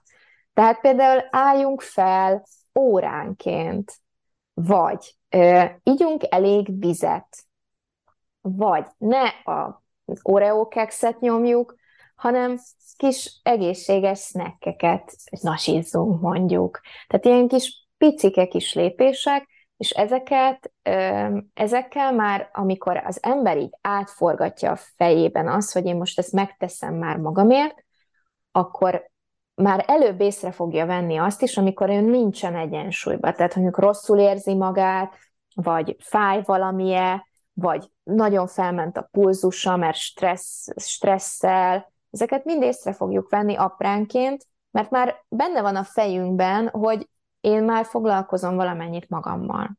Szerintem ez a kulcsmomentum. És erről szól szerintem a well-being, hogy inspiráljuk az embereket abban, hogy megtegyenek dolgokat magukért. És minél többet tesznek meg magukért, annál jobban fogják érezni azt, hogy nincsenek jól mondjuk egy pillanatban. És akkor a következő pont az, hogy megtanítani őket, hogy meghúzzák a határaikat, és igenis, amikor azt mondjuk, hogy én most nem vagyok jól, akkor mondjuk el a vezetőnek, és az a vezető az úgy reagáljon, hogy nem belerúg egyet, hanem tényleg azt mondja, hogy oké, hogy tudlak téged segíteni? Köszi az őszintességedet. Hát, hogy pihenjél egyet. Persze. Vagy beszélj valakivel, vagy itt egy szakember, gondolkoztunk most pont egy kurzuson, van kedved részt venni neked is ebben a kurzusban? Igen. Szóval ez szerintem nagyon fontos, és ezt érezhetjük, hogy azért ezek ilyen lépésenként épülnek fel, de a vezetők fejében, hogyha ez ott van, és erre szánnak időt, energiát, pénzt, akkor az emberek, és ezért én, ha lehetek őszinte, ezért megyünk most a B2B irányba, mert nagyon-nagyon sok embernek az életére lehetünk hatással, egyszerre, ezzel a mentalitással. Sokkal többel, mint másfél év alatt 200 ember. Akkor egy olyan gondolat fogalmazódik most meg, mert nem, hogy magyarázod a dolgokat, hogy rövid és középtávon sokkal fontosabb észrevegyük azt, hogy mikor közeledik, vagy vagyunk a kiégés állapotába, vagy illetve környékén, és tanuljuk meg ezt kezelni. De hosszú távon viszont foglalkozunk azzal, hogy tényleg, mint az élet, hogyan tudjuk jobbá tenni önmagunkat, a szellemi egészségünket, illetve a fizikai egészségünket is, mondjuk 3 év, vagy 5 éven belül, vagy valami hasonló. Igen, és ezt megtartani, és áramoltatni, és bevonni embereket. Mert hogy szerintem a nap végén az a fontos, hogy van a testünk, és milyenek a kapcsolataink. Tehát, hogy van-e egészségünk, és van-e néhány olyan ember, akivel egyszerűen több az életem. Mert ez tényleg ez adja szerintem a boldog életnek a kulcsa, az az, hogy legyen egészséged, mert akkor tudod csinálni a dolgaidat, ezt ápold, ezt az egészséget, és egyébként minőségileg tudj kapcsolódni, mert igazából tehát a szeretet kapcsol, most ezt tudom, hogy egy kicsit nyálasnak tudni, de hogy a szeretet kapcsolja össze az embereket, és hogyha van szeretet az életünkben, akkor jól érezzük magunkat, akkor biztonságban érezzük magunkat, nem veszekszünk, nincs az, hogy miért van ez, miért van úgy, nem tudom, de jó, hogy itt vagy, jaj, de jó, hogy itt vagyunk együtt egymásnak, beszélgetünk, ugyanúgy gondoljuk a világot, ahogyan, tehát, hogy van egy ilyen összetartozás, és ez kell szerintem a legtöbb embernek. És ebben igazából támogatni kell. És nem csak mi nekünk wellbeing oldalon. Elvileg a fogyasztói társadalomnak lehetne egy ilyen missziója is. Persze tudom, hogy a legnagyobb márkáknak mindegyiknek van missziója, de például most nem is tudom, mondjuk egy okos óra, az lehet, szerintem meg tudom határozni azt, hogy miért tud jó lenni például az embereknek. Mert jó lehet, mert az egészségét ott az trekkingeli, összekapcsolja az emberekkel. Jó, hát mondjuk, amikor már folyton rezeg, mert megint kaptam, megint, az már szerintem nem annyira egészséges, de hogy önmagában például tud jó lenni egy ilyen okos óra, azért, mert mondjuk nekem nincs ilyenem, de tud jó lenni, mert segít összekapcsolódni. És akkor szerintem lehet, hogy mondjuk egyéni emberként is érdemes így megnézni a választásainkat, a termék, a márka választásainkat, hogy vajon az én életemet ez mennyire támogatja. Szerintem csomó ember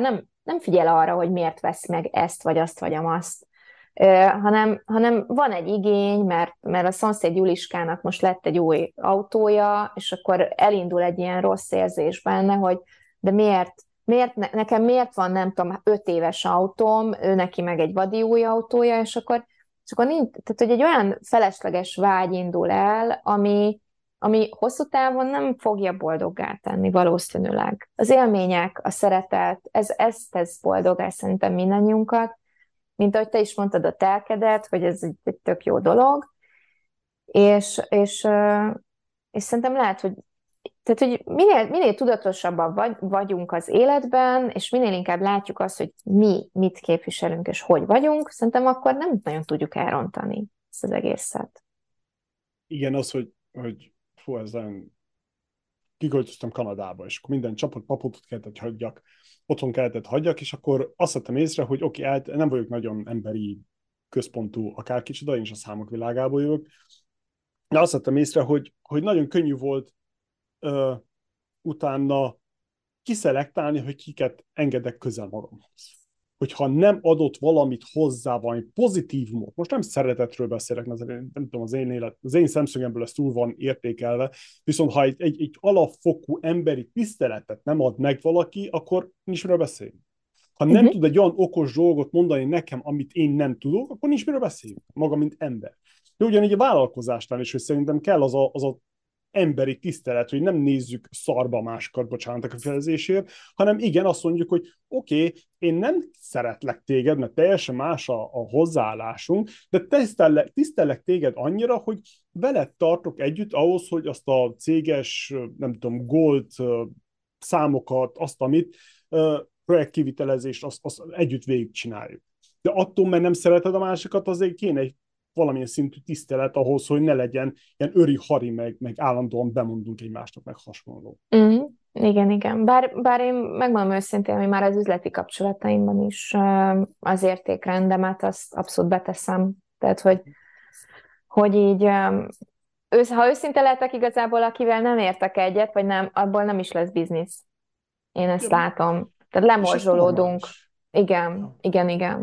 Tényleg nincsen ezzel baj, mert kell legyen ez egy kis klikk ahhoz, hogy tényleg az egy gyümölcsöző valami legyen. Mert úgy vagytok vele, hogy próbáljuk ki, nem tudom micsoda, akkor tényleg abból nálam is sem volt sosem hosszú távú valami. Kipróbáltuk, és látszott, hogy ez nem is működik. Úgyhogy kell az a bizonyos klikk szerintem, hogy kulturális, vagy attitűd, nem is tudom milyen klikk ez. De kell. Nekem tényleg az értékrend talán ez a szó tudja így leírni, hogy azonos értékrenddel rendelkezünk el. Igen. És akkor honnan jött ez az Amerikába, kimegyünk és tanulunk? Az a mindfulness miatt jött, mert a mindfulnessnek a gyökere az a Massachusettsi Egyetem, és megmondom őszintén, hogy elvégeztem egy spanyol képzést angolul, de nekem nagyon merevnek tűnt. És akkor elkezdtem nézni az amerikai mindfulness oktatókat, és így azt vettem észre, hogy na, én ezt a stílust tudom magamévá tenni. Könnyedebbek, a mindennapi életbe rakják bele, nem egy ilyen túl keretezett, nagyon, tehát én nem merev. És én nagyon szeretem az ilyen fluid dolgokat, hát nem véletlenül mindful flow, hát ugye áramlás, én ezekkel tudok azonosulni, és én soha nem szerettem az ilyen túlkomolykodást. Hogy én szerettem azt mindig, hogy van egy szakmai keret, és ez az alapok alapja. Tehát azt nem kell szerintem túldumálni, hogy most akkor mi azért csináljuk ezt, mert úgy és amúgy. Szerintem ez az alapminőségbe beletartozik. Te is itt voltál valahol Boston környékén, nem? Én New Yorkba mentem ki egyébként. New Yorkba. Van ott Bostoni Egyetem New Yorkban? Nem, az csak a John Kabat-Zinn a Massachusettsi Egyetemen fejlesztette ki a mindfulness-t, és emiatt kezdtem el figyelni az amerikai gyökereire. És én igazából bevallom őszintén, hogy engem az érdekelt, hogy, és most ez lehet, hogy nem lesz mindenkinek nagyon szimpatikus, aki mindfulness-t oktat, de engem az érdekelt, hogy ezt hogy lehet minél több embernek eladni, ezt a mindfulness-t. Ezt most tudom, hogy egy ilyen szitokszó, egy ilyen nemes oktatói körben, mint ami itthon is van, hogy nagyon a szakmai dolgokra figyelünk, de engem ez mindig érdekelt. És nem azért feltétlenül, persze pénzből élünk és profitot termel, de amit sok embernek el lehet adni, az arról szól, hogy sok ember igényét kielégíti. És engem az érdekelt, hogy Amerikában valahogy azt éreztem, hogy Amerikában egy olyan stílussal, egy könnyedséggel, egy ilyen fancy dolgot csináltak ebből a mindfulnessből. 2014-ben a mindfulness évét kikiáltották, a Times magazinnak a coverjén ott volt, hogy mindfulness évéről beszélünk. És engem ez érdekelt, hogy lehet itthon ilyet csinálni, hogy mindenki ismerje a mindfulness-t. És én merem remélni, hogy amit az ügynökség előtti életrészemben a mindfulness népszerűsítésével foglalkoztam, az tényleg az, hogy sok emberhez eljutottam, és egyébként igen sok jó visszajelzést kaptam akkor, hogy még olyanoktól is, akik mondjuk más oktatóknál mindfulness tanultak, és azt mondták, hogy Réka Ibolya, én most kezdtem el megérezni, hogy miről szól ez a mindfulness, ugye a saját életemben, mert én mindig arról álmodoztam, hogy jók ezek a módszerek, de ha mi modern életünkben nem tudjuk ezeket beiktatni, akkor az egészet kidobhatjuk, mert nem fogjuk csinálni. És Amerikában én ezzel találkoztam. És én ezért mentem ki, hogy megnézzem, és egy saját szervezetutat csináltam, és végigmentem az összes meditációs stúdión, beszélgettem, leszerveztem találkozókat, meditációs oktatókkal beszélgettem, megbeszéltem vele, hogy figyelj, hogy megy nektek ez? Sokan járnak? Kevesen járnak? Mikor járnak hozzátok? Mi az az óra, amivel... És Amerikában annyira jó fejek voltak, hogy lazán a studio owner elmondta nekem az üzleti modelljét. Mennyi pénzt raktam ebbe bele, mit csináltunk, az ott nem működött, nézd, ez itt felejtős, nézd, ez... és applikációkat láttam akkor már, tehát, hogy láttam, hogy applikáción keresztül lehet csatlakozni erre. Lekéstem egy órát, soha nem felejtem el, lekéstem egy órát, mert rossz helyen szálltam le a metróról, lekéstem, megérkeztem, mondtam, bocsi, de lekéstem az órát, azt mondja, tessék, no problem, itt van az applikáció, akkor most berakjuk neked ezt a hanganyagot, és ugyan nem a többiekkel gyakorolsz, de akkor itt van egy kis zegzúg a stúdióban, és akkor egyedül meditálj egyet nyugodtan.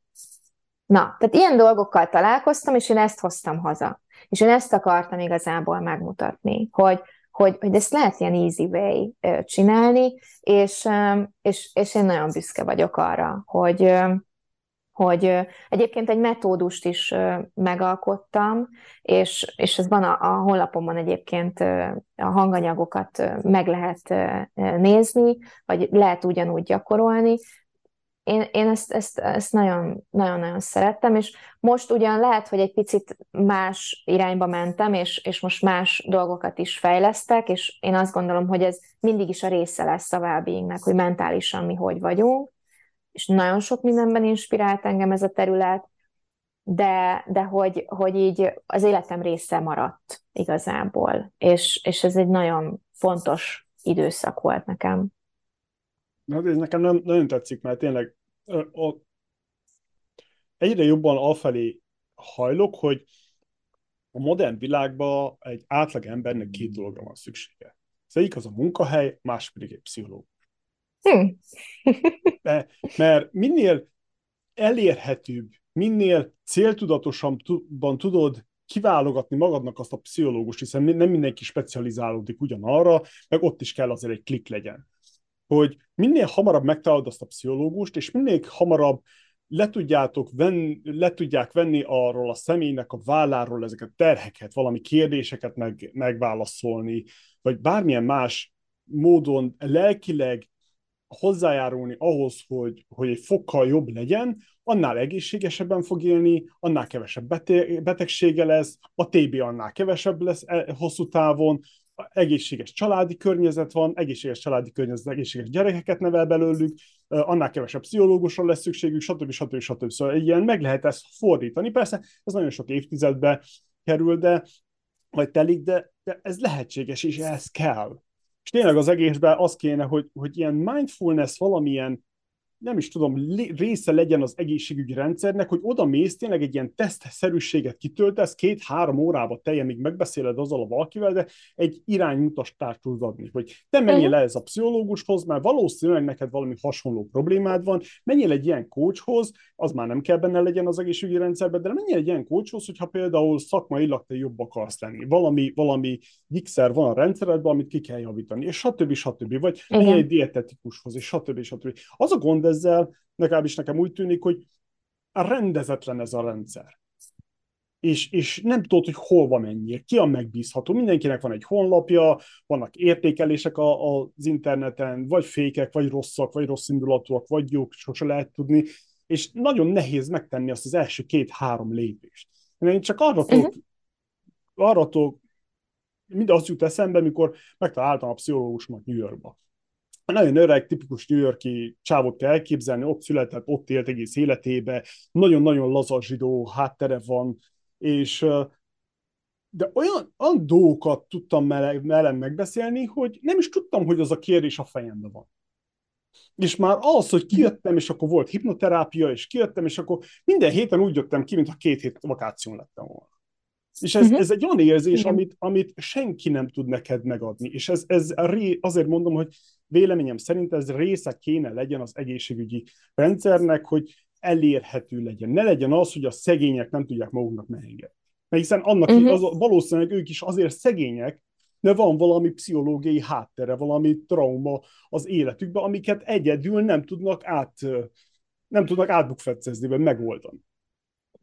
Ez csak ilyen vadonság. Ezért szerintem Nyugat-Európában már egyébként egy kicsit progresszívebb, például a mindfulness az Nagy-Britanniában már benne van az egészségügyi elfogadott kezelés típusokban.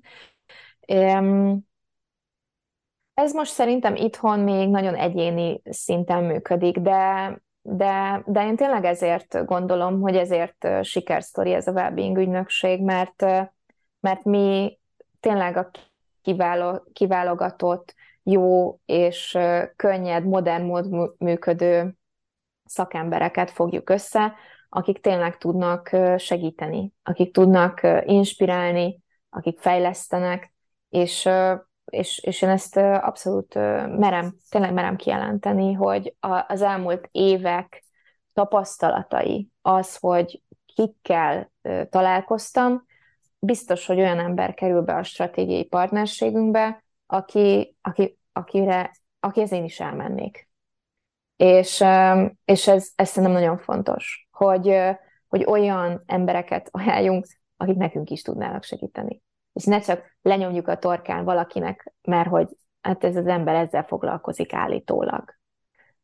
Igen. Ez olyan jó szó lenne, hogy jaj, de még nem vagyunk kész. Na! Ezt szépen megfogalmaztad az egészet ilyen tömörgyönyörűen.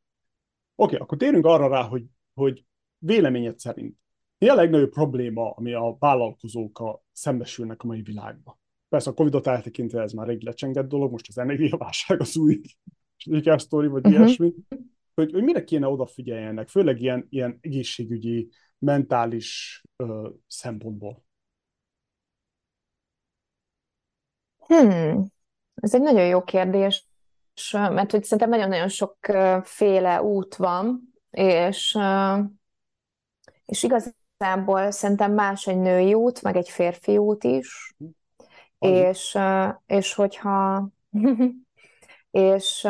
más, sokszor más a motiváció szerintem, hogy mondjuk egy nő miért vállalkozik, meg egy férfi miért vállalkozik. És most a kezdeti részekre vagy kíváncsi, hogy mire kellene figyelni szerintem, vagy úgy egyébként?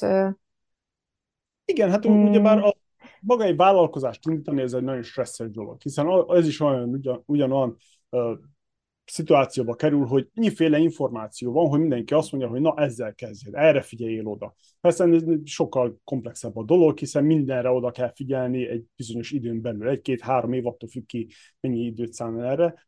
És hogy például te, mint vállalkozó, hogyan élted ezt meg tényleg szellemileg hogyan tudunk például tisztábbak lenni, hogy most az tényleg lehető legracionálisabb döntést hozni. Uh-huh. Én azt gondolom, hogy tisztán kellene látni, hogy mi nekünk mik a versenyelőnyeink.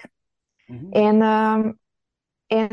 Én szerintem ez a kulcsmomentum. Hogyha én tudom azt, hogy mi az, amivel én többet tudok adni, vagy más tudok adni, akkor én fel tudom építeni erre az egész kommunikációmat, kristálytisztán tudom közölni azt, hogy miért engem válasszanak, és igazából hinni is fogok magamba, mert látom azt, hogy mi az, ami miatt én más vagyok, vagy jobb vagyok.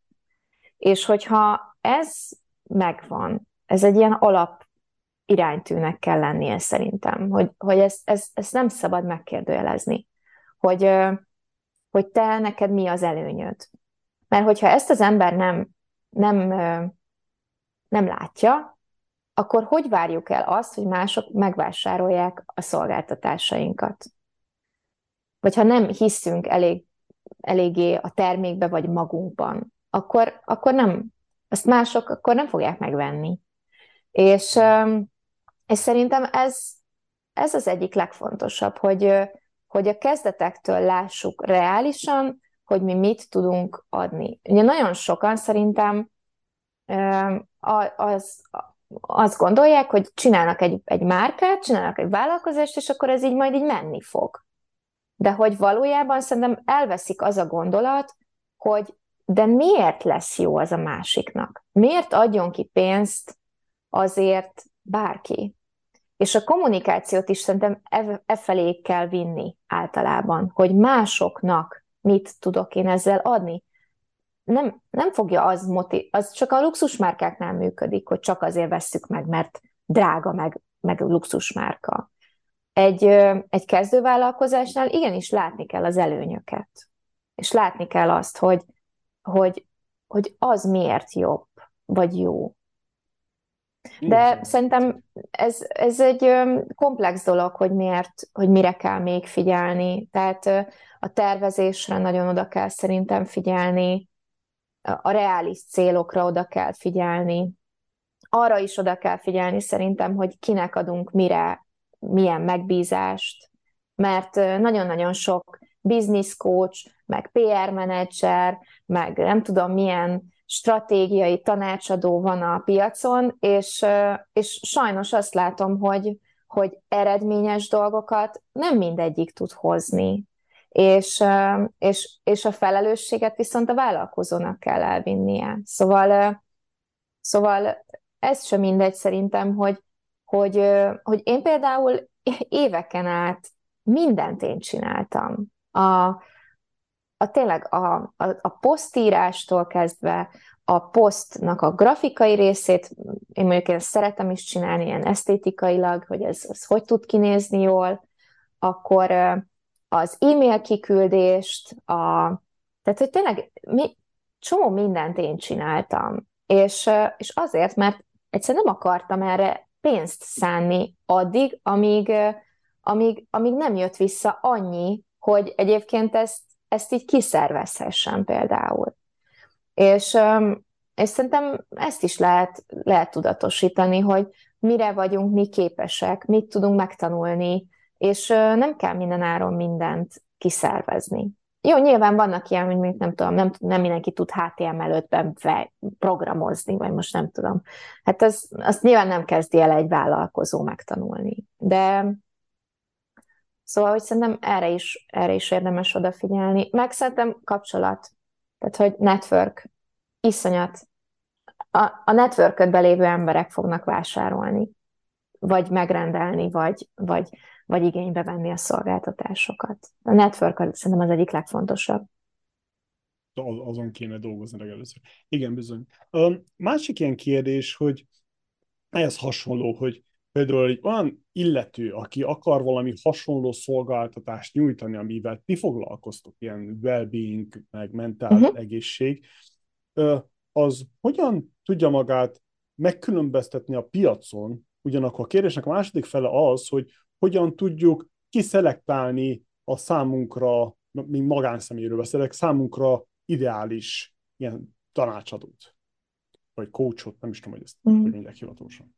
Szerintem a hitelesség a kérdés, hogy, és manapság szerintem a személyes márka az egy nagyon fontos dolog, hogy a képviselője annak a márkának az számodra szimpatikus-e, valóban azt érzed, hogy tud neked mondani újat, hogy képviseli az életében azt, és nem csak egy ilyen demagóg valami, hogy képviseli-e azt a stílust, amit te képviselsz az életedben. Szerintem nekem nagyon fontos az, hogy lehet, hogy beszélek valakivel, de ha nem érti az én világomat, akkor tök mindegy, akkor nem tudunk beszélni egy idő után olyan építkezésről. És a hitele... Tessék? Ez a klik. Igen. És szerintem ezek nagyon fontosak a hitelesség szempontjából, hogy azok az emberek, akik az adott terméket, szolgáltatást adják, azokkal én tudok-e rezonálni. A mi esetünkben ez egy nagyon fontos dolog, és egyébként az ügyfélszerzéseimnek a nagy része az egyébként inkább ebből érkezik, hogy vajon mennyire tudunk egymásra hangolódni, és mennyire értjük meg egymás problémáit, vagy hát leginkább mi az ő problémáikat, és azt arra mennyire tudunk tailor-made tényleg rájuk szabott megoldásokat adni. Úgyhogy szerintem ez nagyon fontos. Illetve nekem mindig fontos volt a kreativitás, hogy a kreativitás... Én egy olyan ember vagyok, aki nem szereti nagyon húzamosabb ideig, hogyha meg van mondva neki, hogy ezt csak így csinálhatod. És ezt... Nekem elindul a fantáziám. Hogy lehetne még? Hogy lehetne, hogy színesíteni? Jó, de ott annak jó, de annak ott nem jó. Nem lehetne, hogy őrá is figyelünk. Tehát, hogy így elindul bennem egy ilyen kreatív flow.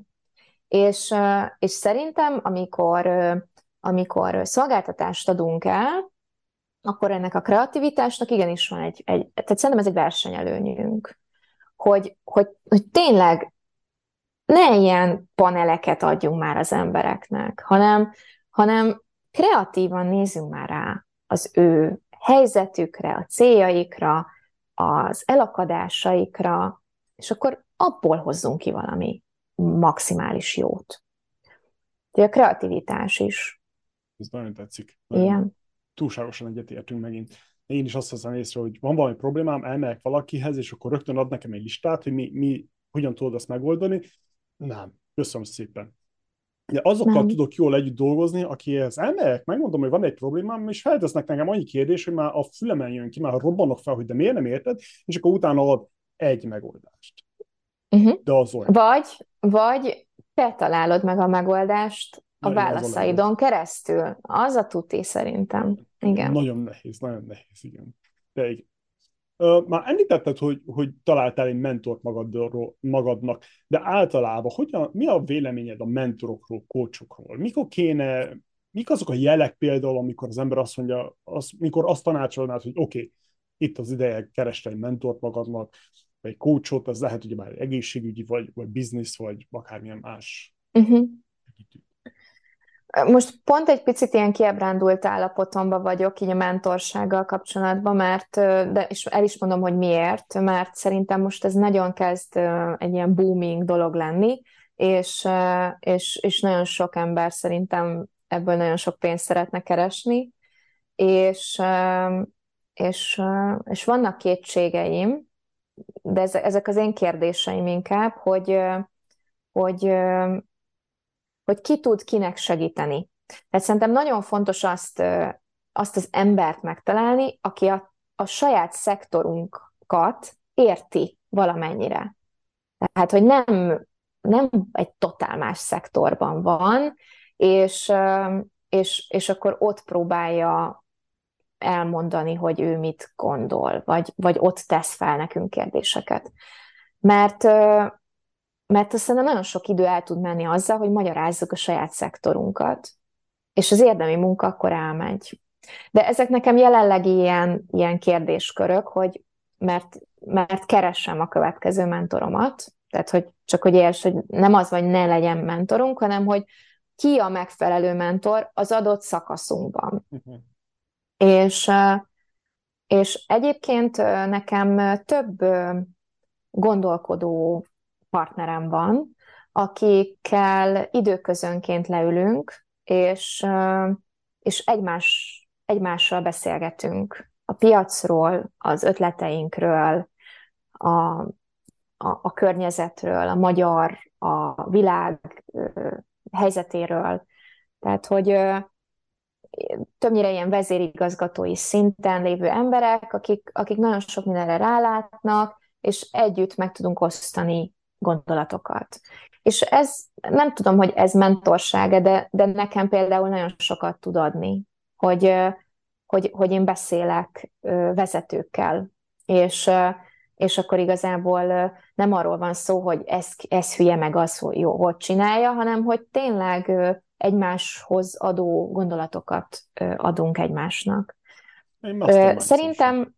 Jól értem, én tényleg ilyen gondolkodó partnerségnek definiálom ezt, mert ezek nincsenek így akkor most akkor minden hónap másodikán találkozunk, hanem amikor időnk engedi, akkor összejövünk, és gondolkodunk egy másfél órát mondjuk együtt, és ezek nagyon jól tudnak működni egyébként. De nem azért találkozunk, hogy gondolkodjunk együtt, hanem hogy így töltsünk időt, és valószínűleg valami nagyon jóról fogunk beszélgetni. Uh-huh. Nekem ez a véleményem a mentorságról. Nagyon támogatom. Nagyon jó, hogy vannak most már idóliaink, akiket tudunk követni, akinek tetszik a pályája, és azt mondjuk, hogy felnézek rá. Szerintem ezek nagyon, nagyon jó, hogy vannak példaképeink. Egy mentor szerintem akkor tud jól támogatni, hogyha egy kicsit felveszi a te köntösödet, és a te köntösödből próbál gondolkozni.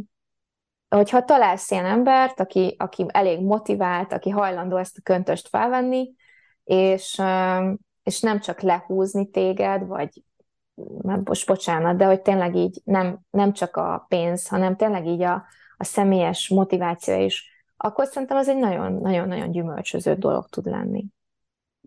Igen, nagyon...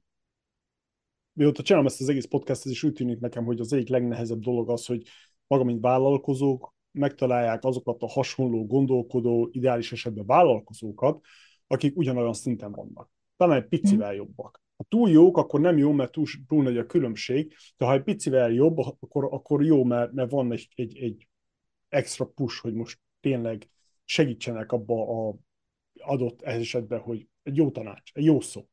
Ez annyira abszolút sokat számít, hogy világvége. Nagyon. Oké. Szerinted merre tart a világ? Padlógázzal megyünk egy olyan irányba, amit nem is tudunk, hogy milyen irányba megyünk.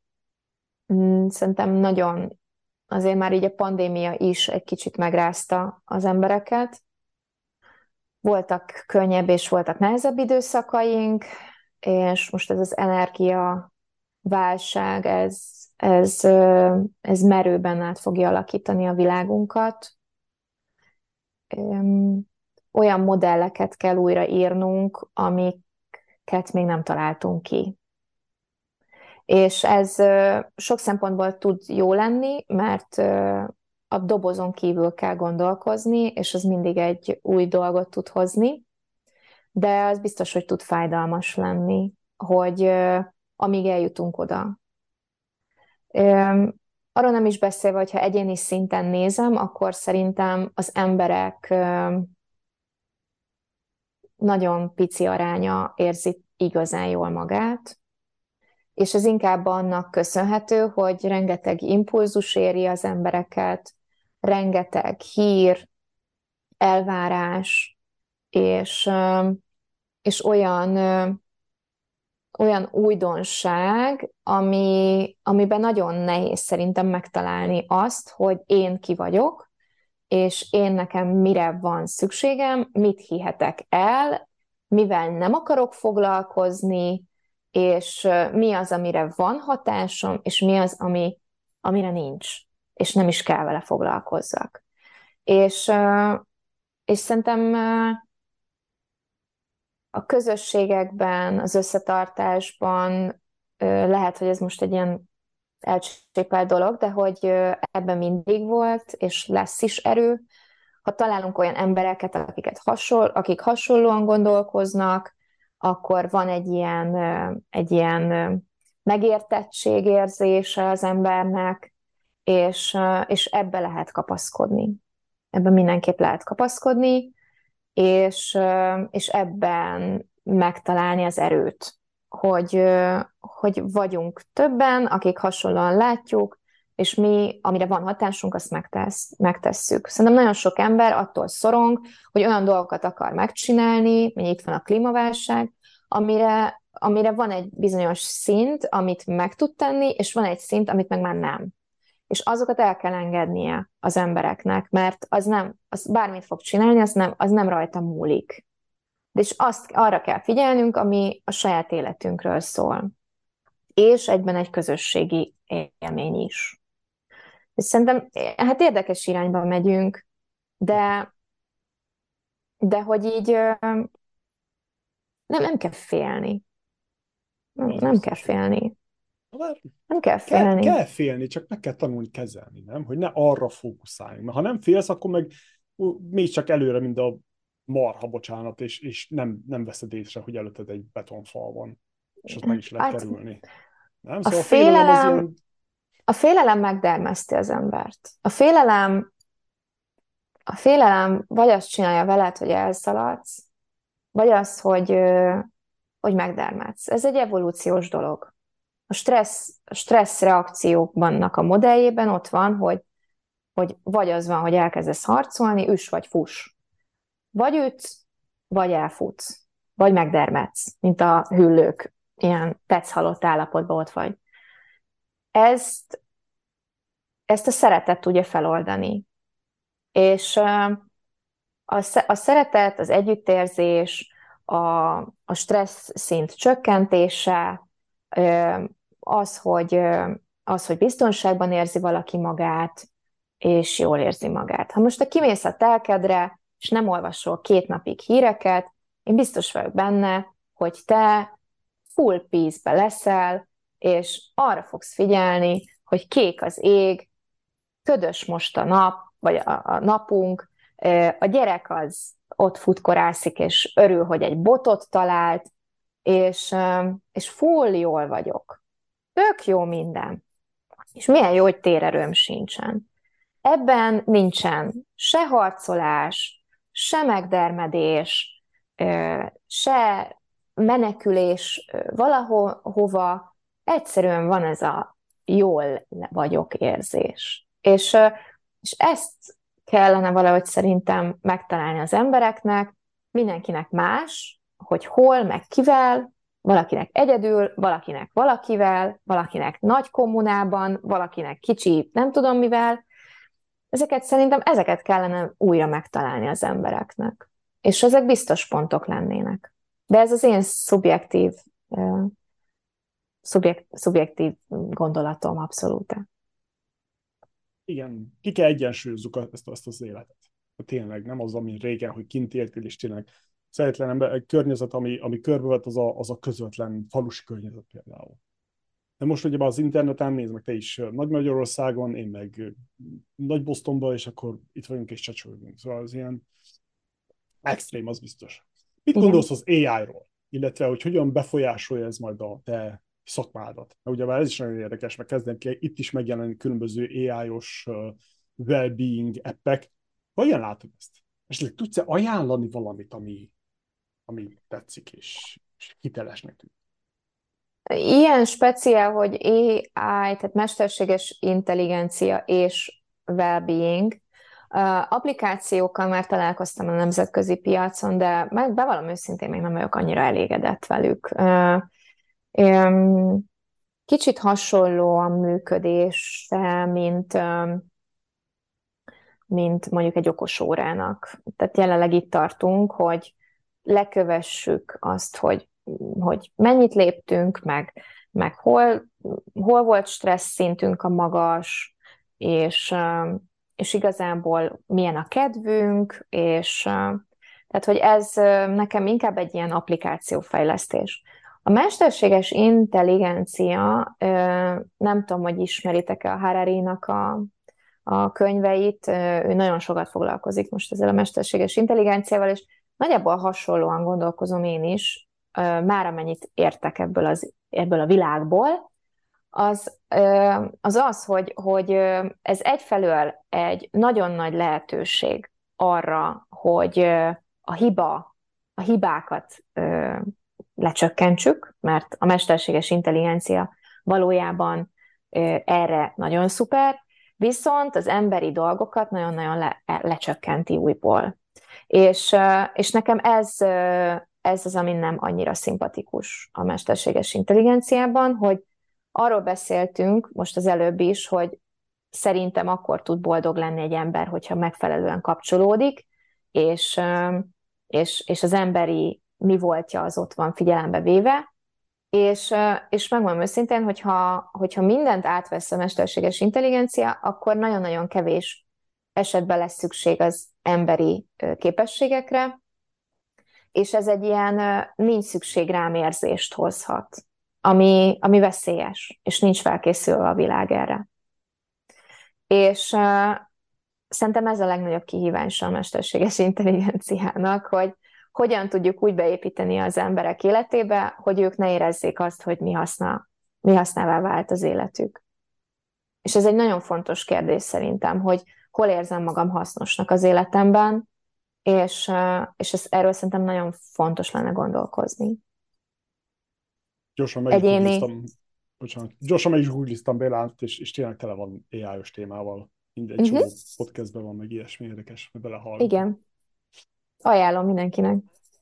Érdekes. Igen, ez olyan furcsa, ezt szoktam már feltenni, mert itt látszik, hogy ki mennyire van toppon az aktuális híreknek, mert ez AI ez olyan dolog, hogy szerintem a nagyon okosak is alig értik, hiszen akkora potenciál van benne, hogy ez elképzelhetetlen szinte emberi aggyal, és mégis kőkeményen dolgozunk afelé, hogy ezt kidolgozzuk, és igen, érdekes, hogy mi lesz belőle, ez ilyen Mad Max, vagy Star...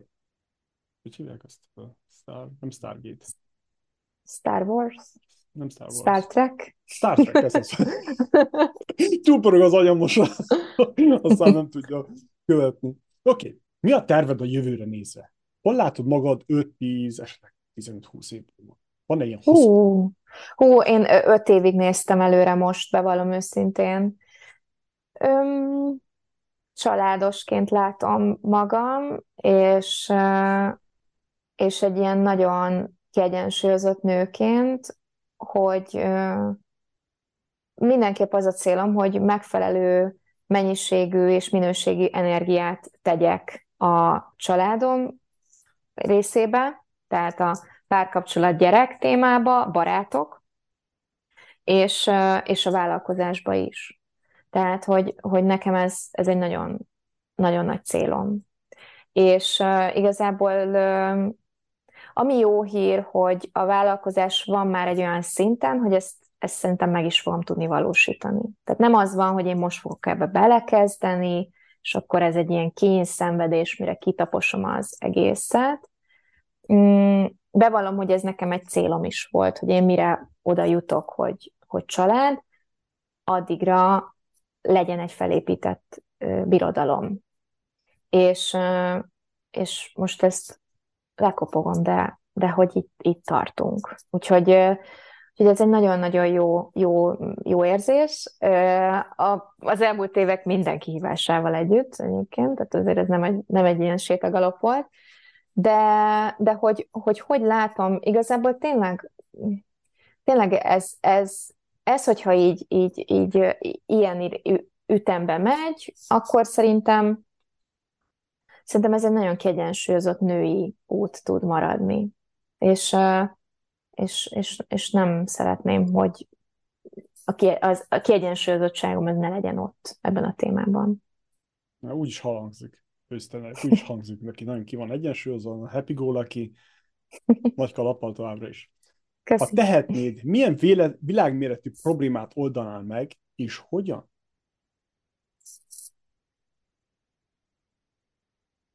De jó kérdés.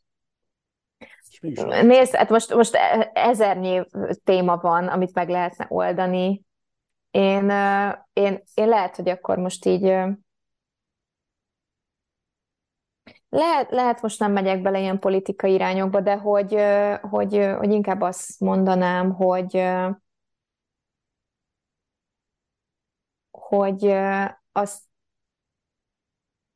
azt nekem nagyon-nagyon tetszene, ha azt meg lehetne oldani, és tudom, hogy erre megy a tudomány, hogy az emberek egészségében ne legyenek ilyen bizonytalan faktorok, hogy nem tudjuk, hogy mitől lesz beteg, de beteg lesz.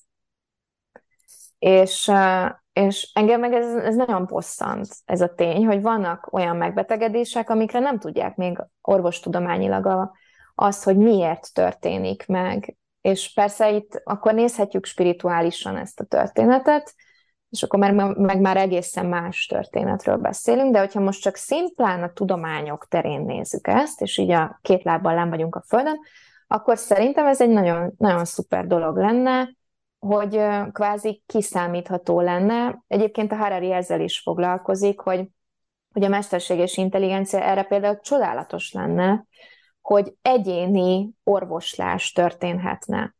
Tehát nem egy ilyen nagyon panel megoldás, hanem tényleg egyéni szinteket betáplálva egy mesterséges intelligenciába, igazából kijönne az, hogy mi a valószínűsége ennek, annak, amannak, és ezt hogyan lehetne igazából kiküszöbölni, mert mindannyian szeretnénk egészségesen élni. És szerintem ez egy nagyon, nagyon jó kihívás lenne, vagy kihívásra való válasz lenne, hogyha ez megoldódna. Igen. Az biztos, hogy ez annyira összetett, hiszen mi is próbáltunk különböző applikációkat, és akkor van ilyen dietetikus applikáció, mit egyél, van ilyen sleepwatch, hogy mikor alszol, milyen jót alszol, mit csinálsz előtte, mit csinálsz utána, akkor van másik, amelyik trekkeli, hogy mennyit mozogsz, milyen típusú mozgásokat csinálsz, stb. De az igazság az, hogy ez a well-being, ugyebár ez annyira komplex, mert mind a hármat össze kéne gyúrni egy valamibe, de ez már annyira komplex, hogy az emberek nem tudnak. Pillanatnyilag nincs olyan rendszer, ami ezt el tudná bírni. És valószínűleg, igen, még. Valószínűleg itt az AI fog majd nekünk egy hatalmas nagy boostot adni, hogy tényleg a személyre szabott házi orvosunk és ugyanúgy specialistánk lenne. Betáplálhatsz, hogy mit eszel, és akkor megmondja neked, hogy oké, kevesebb karcot egyél, mert attól rosszabbul alszol, és rosszabbul teljesítesz a gymbe. Uh-huh. Pillanatilag ez nincsen bebizonyítva. Szerintem nem vagyunk annyira messze ettől már egyébként. Reméljük. Mármint, hát tudja fenn, nem tudom, mert ez is ugyanakkor amennyire sok pozitív lehetőséget rejt magába, nagyon sok negatívot is. Ugyanon veszélyes is tud lenni. Úgyhogy, nem tudom, nagyon mixed érzés az egész bennem. De nagy potenciál van benne, az biztos. Oké, villámkérdések. Kedvenc könyved? Most Edith Éva Égertől A döntés. Okay. Azt már visszajött egy párszor. Melyik könyv volt a legnagyobb benyomással rád, mint vállalkozó? Tjúha. Lehet, hogy egyébként rám egy mindfulness könyv hatott leginkább. Tehát, hogy így nem biztos, hogy egy vállalkozásfejlesztő könyv. Igazából én a közgázon kívül nem nagyon foglalkoztam ilyen vállalkozásfejlesztéssel. Én lehet, hogy most ilyen out of the box ember leszek, és azt mondom, hogy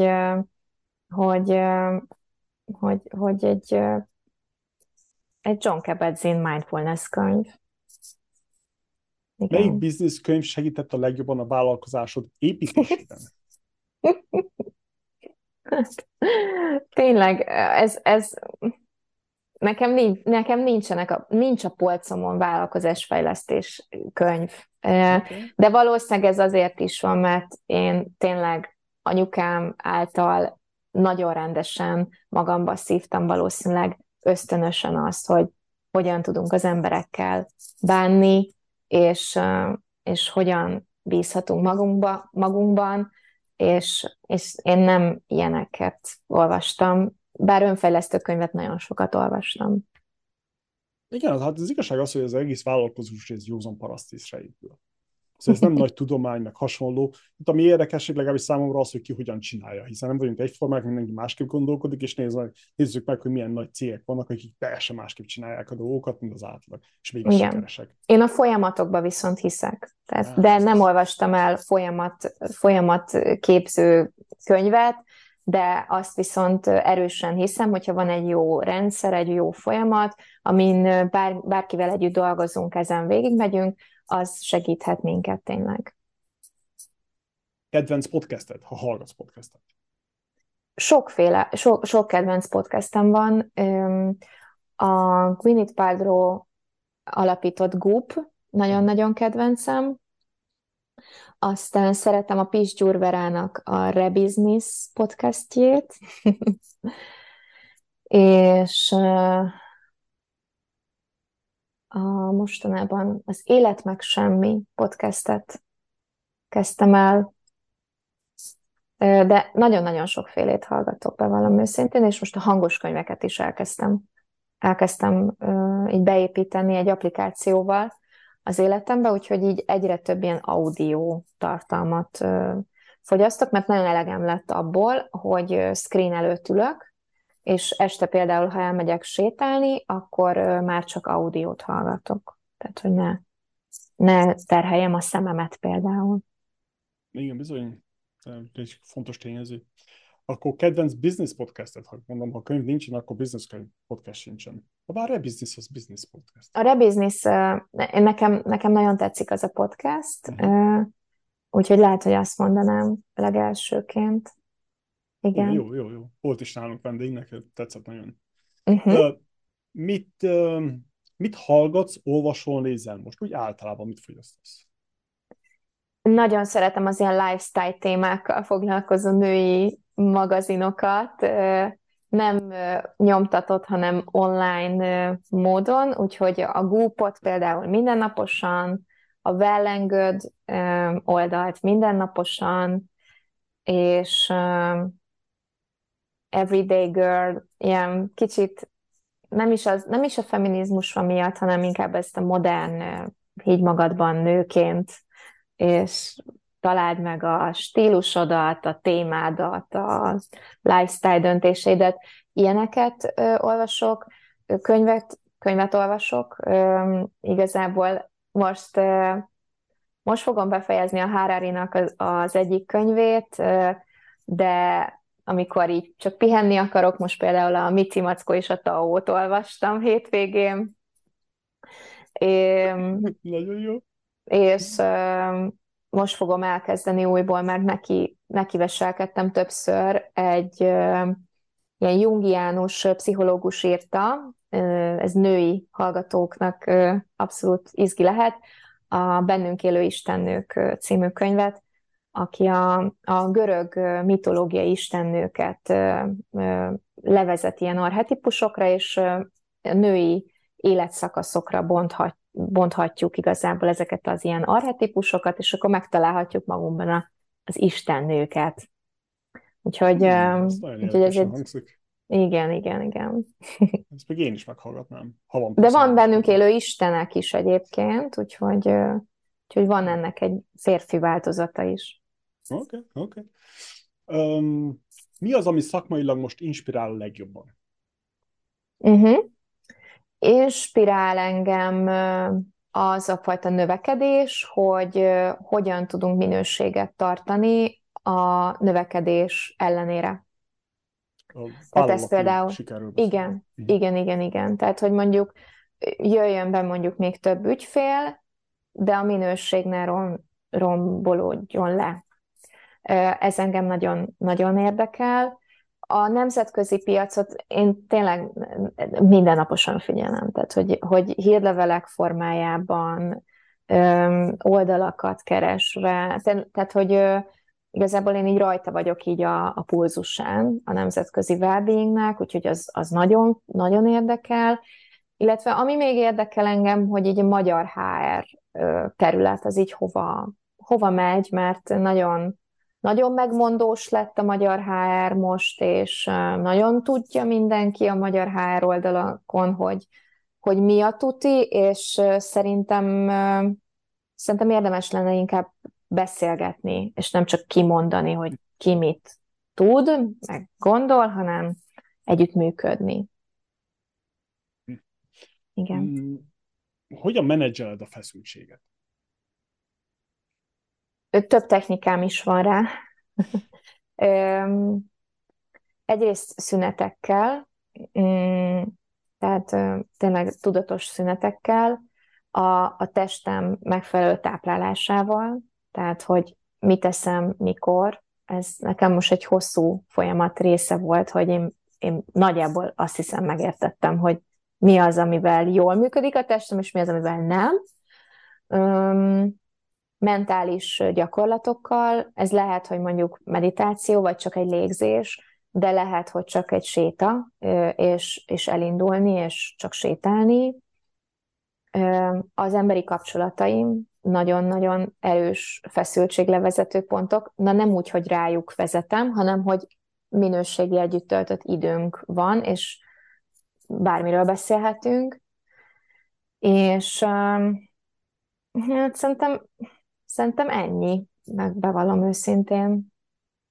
Így, ja, alvás. Az alvás egy nagyon fontos dolog, hogy így aludjon rendesen az ember. Igen, ez szeretünk túlsiklani. Igen. Pedig mennyire fontos akár 7 óra egészséges alvás. Igen.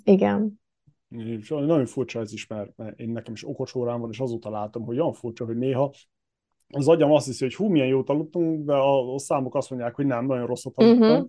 Illetve fordítva is, hogy nagyon nehéz megtalálni ezt az egyensúlyt, hogy a tested is tényleg kipiedjen, meg az agyad is. Igen. Mi van a zsebedben? Mit hordasz általában magadnál, vagy a retikülben? Hát nekem táskám van. Tehát, hogy zsebemben nem nagyon hordok. Van nálam mindig telefon, nyilván, egy fülhallgató, hogyha zenét, vagy mondjuk beszélgetni akarok mással, pénztárca, általában nálam van a Kindle-öm, az e-book olvasom, de azt csak hétvégén veszem elő mostanában, és egy füzet, amiben mindig ott van a to-do listám, ami most nagyon-nagyon hosszú, és mindig úgy csinálom, hogy újra nyitok egy to-do-t, és leírom az előzőeket, amik még nincs, és még hozzáteszem az újakat, és priorizálok. És mivel hosszú a hajam, ezért általában van nálam egy fésű.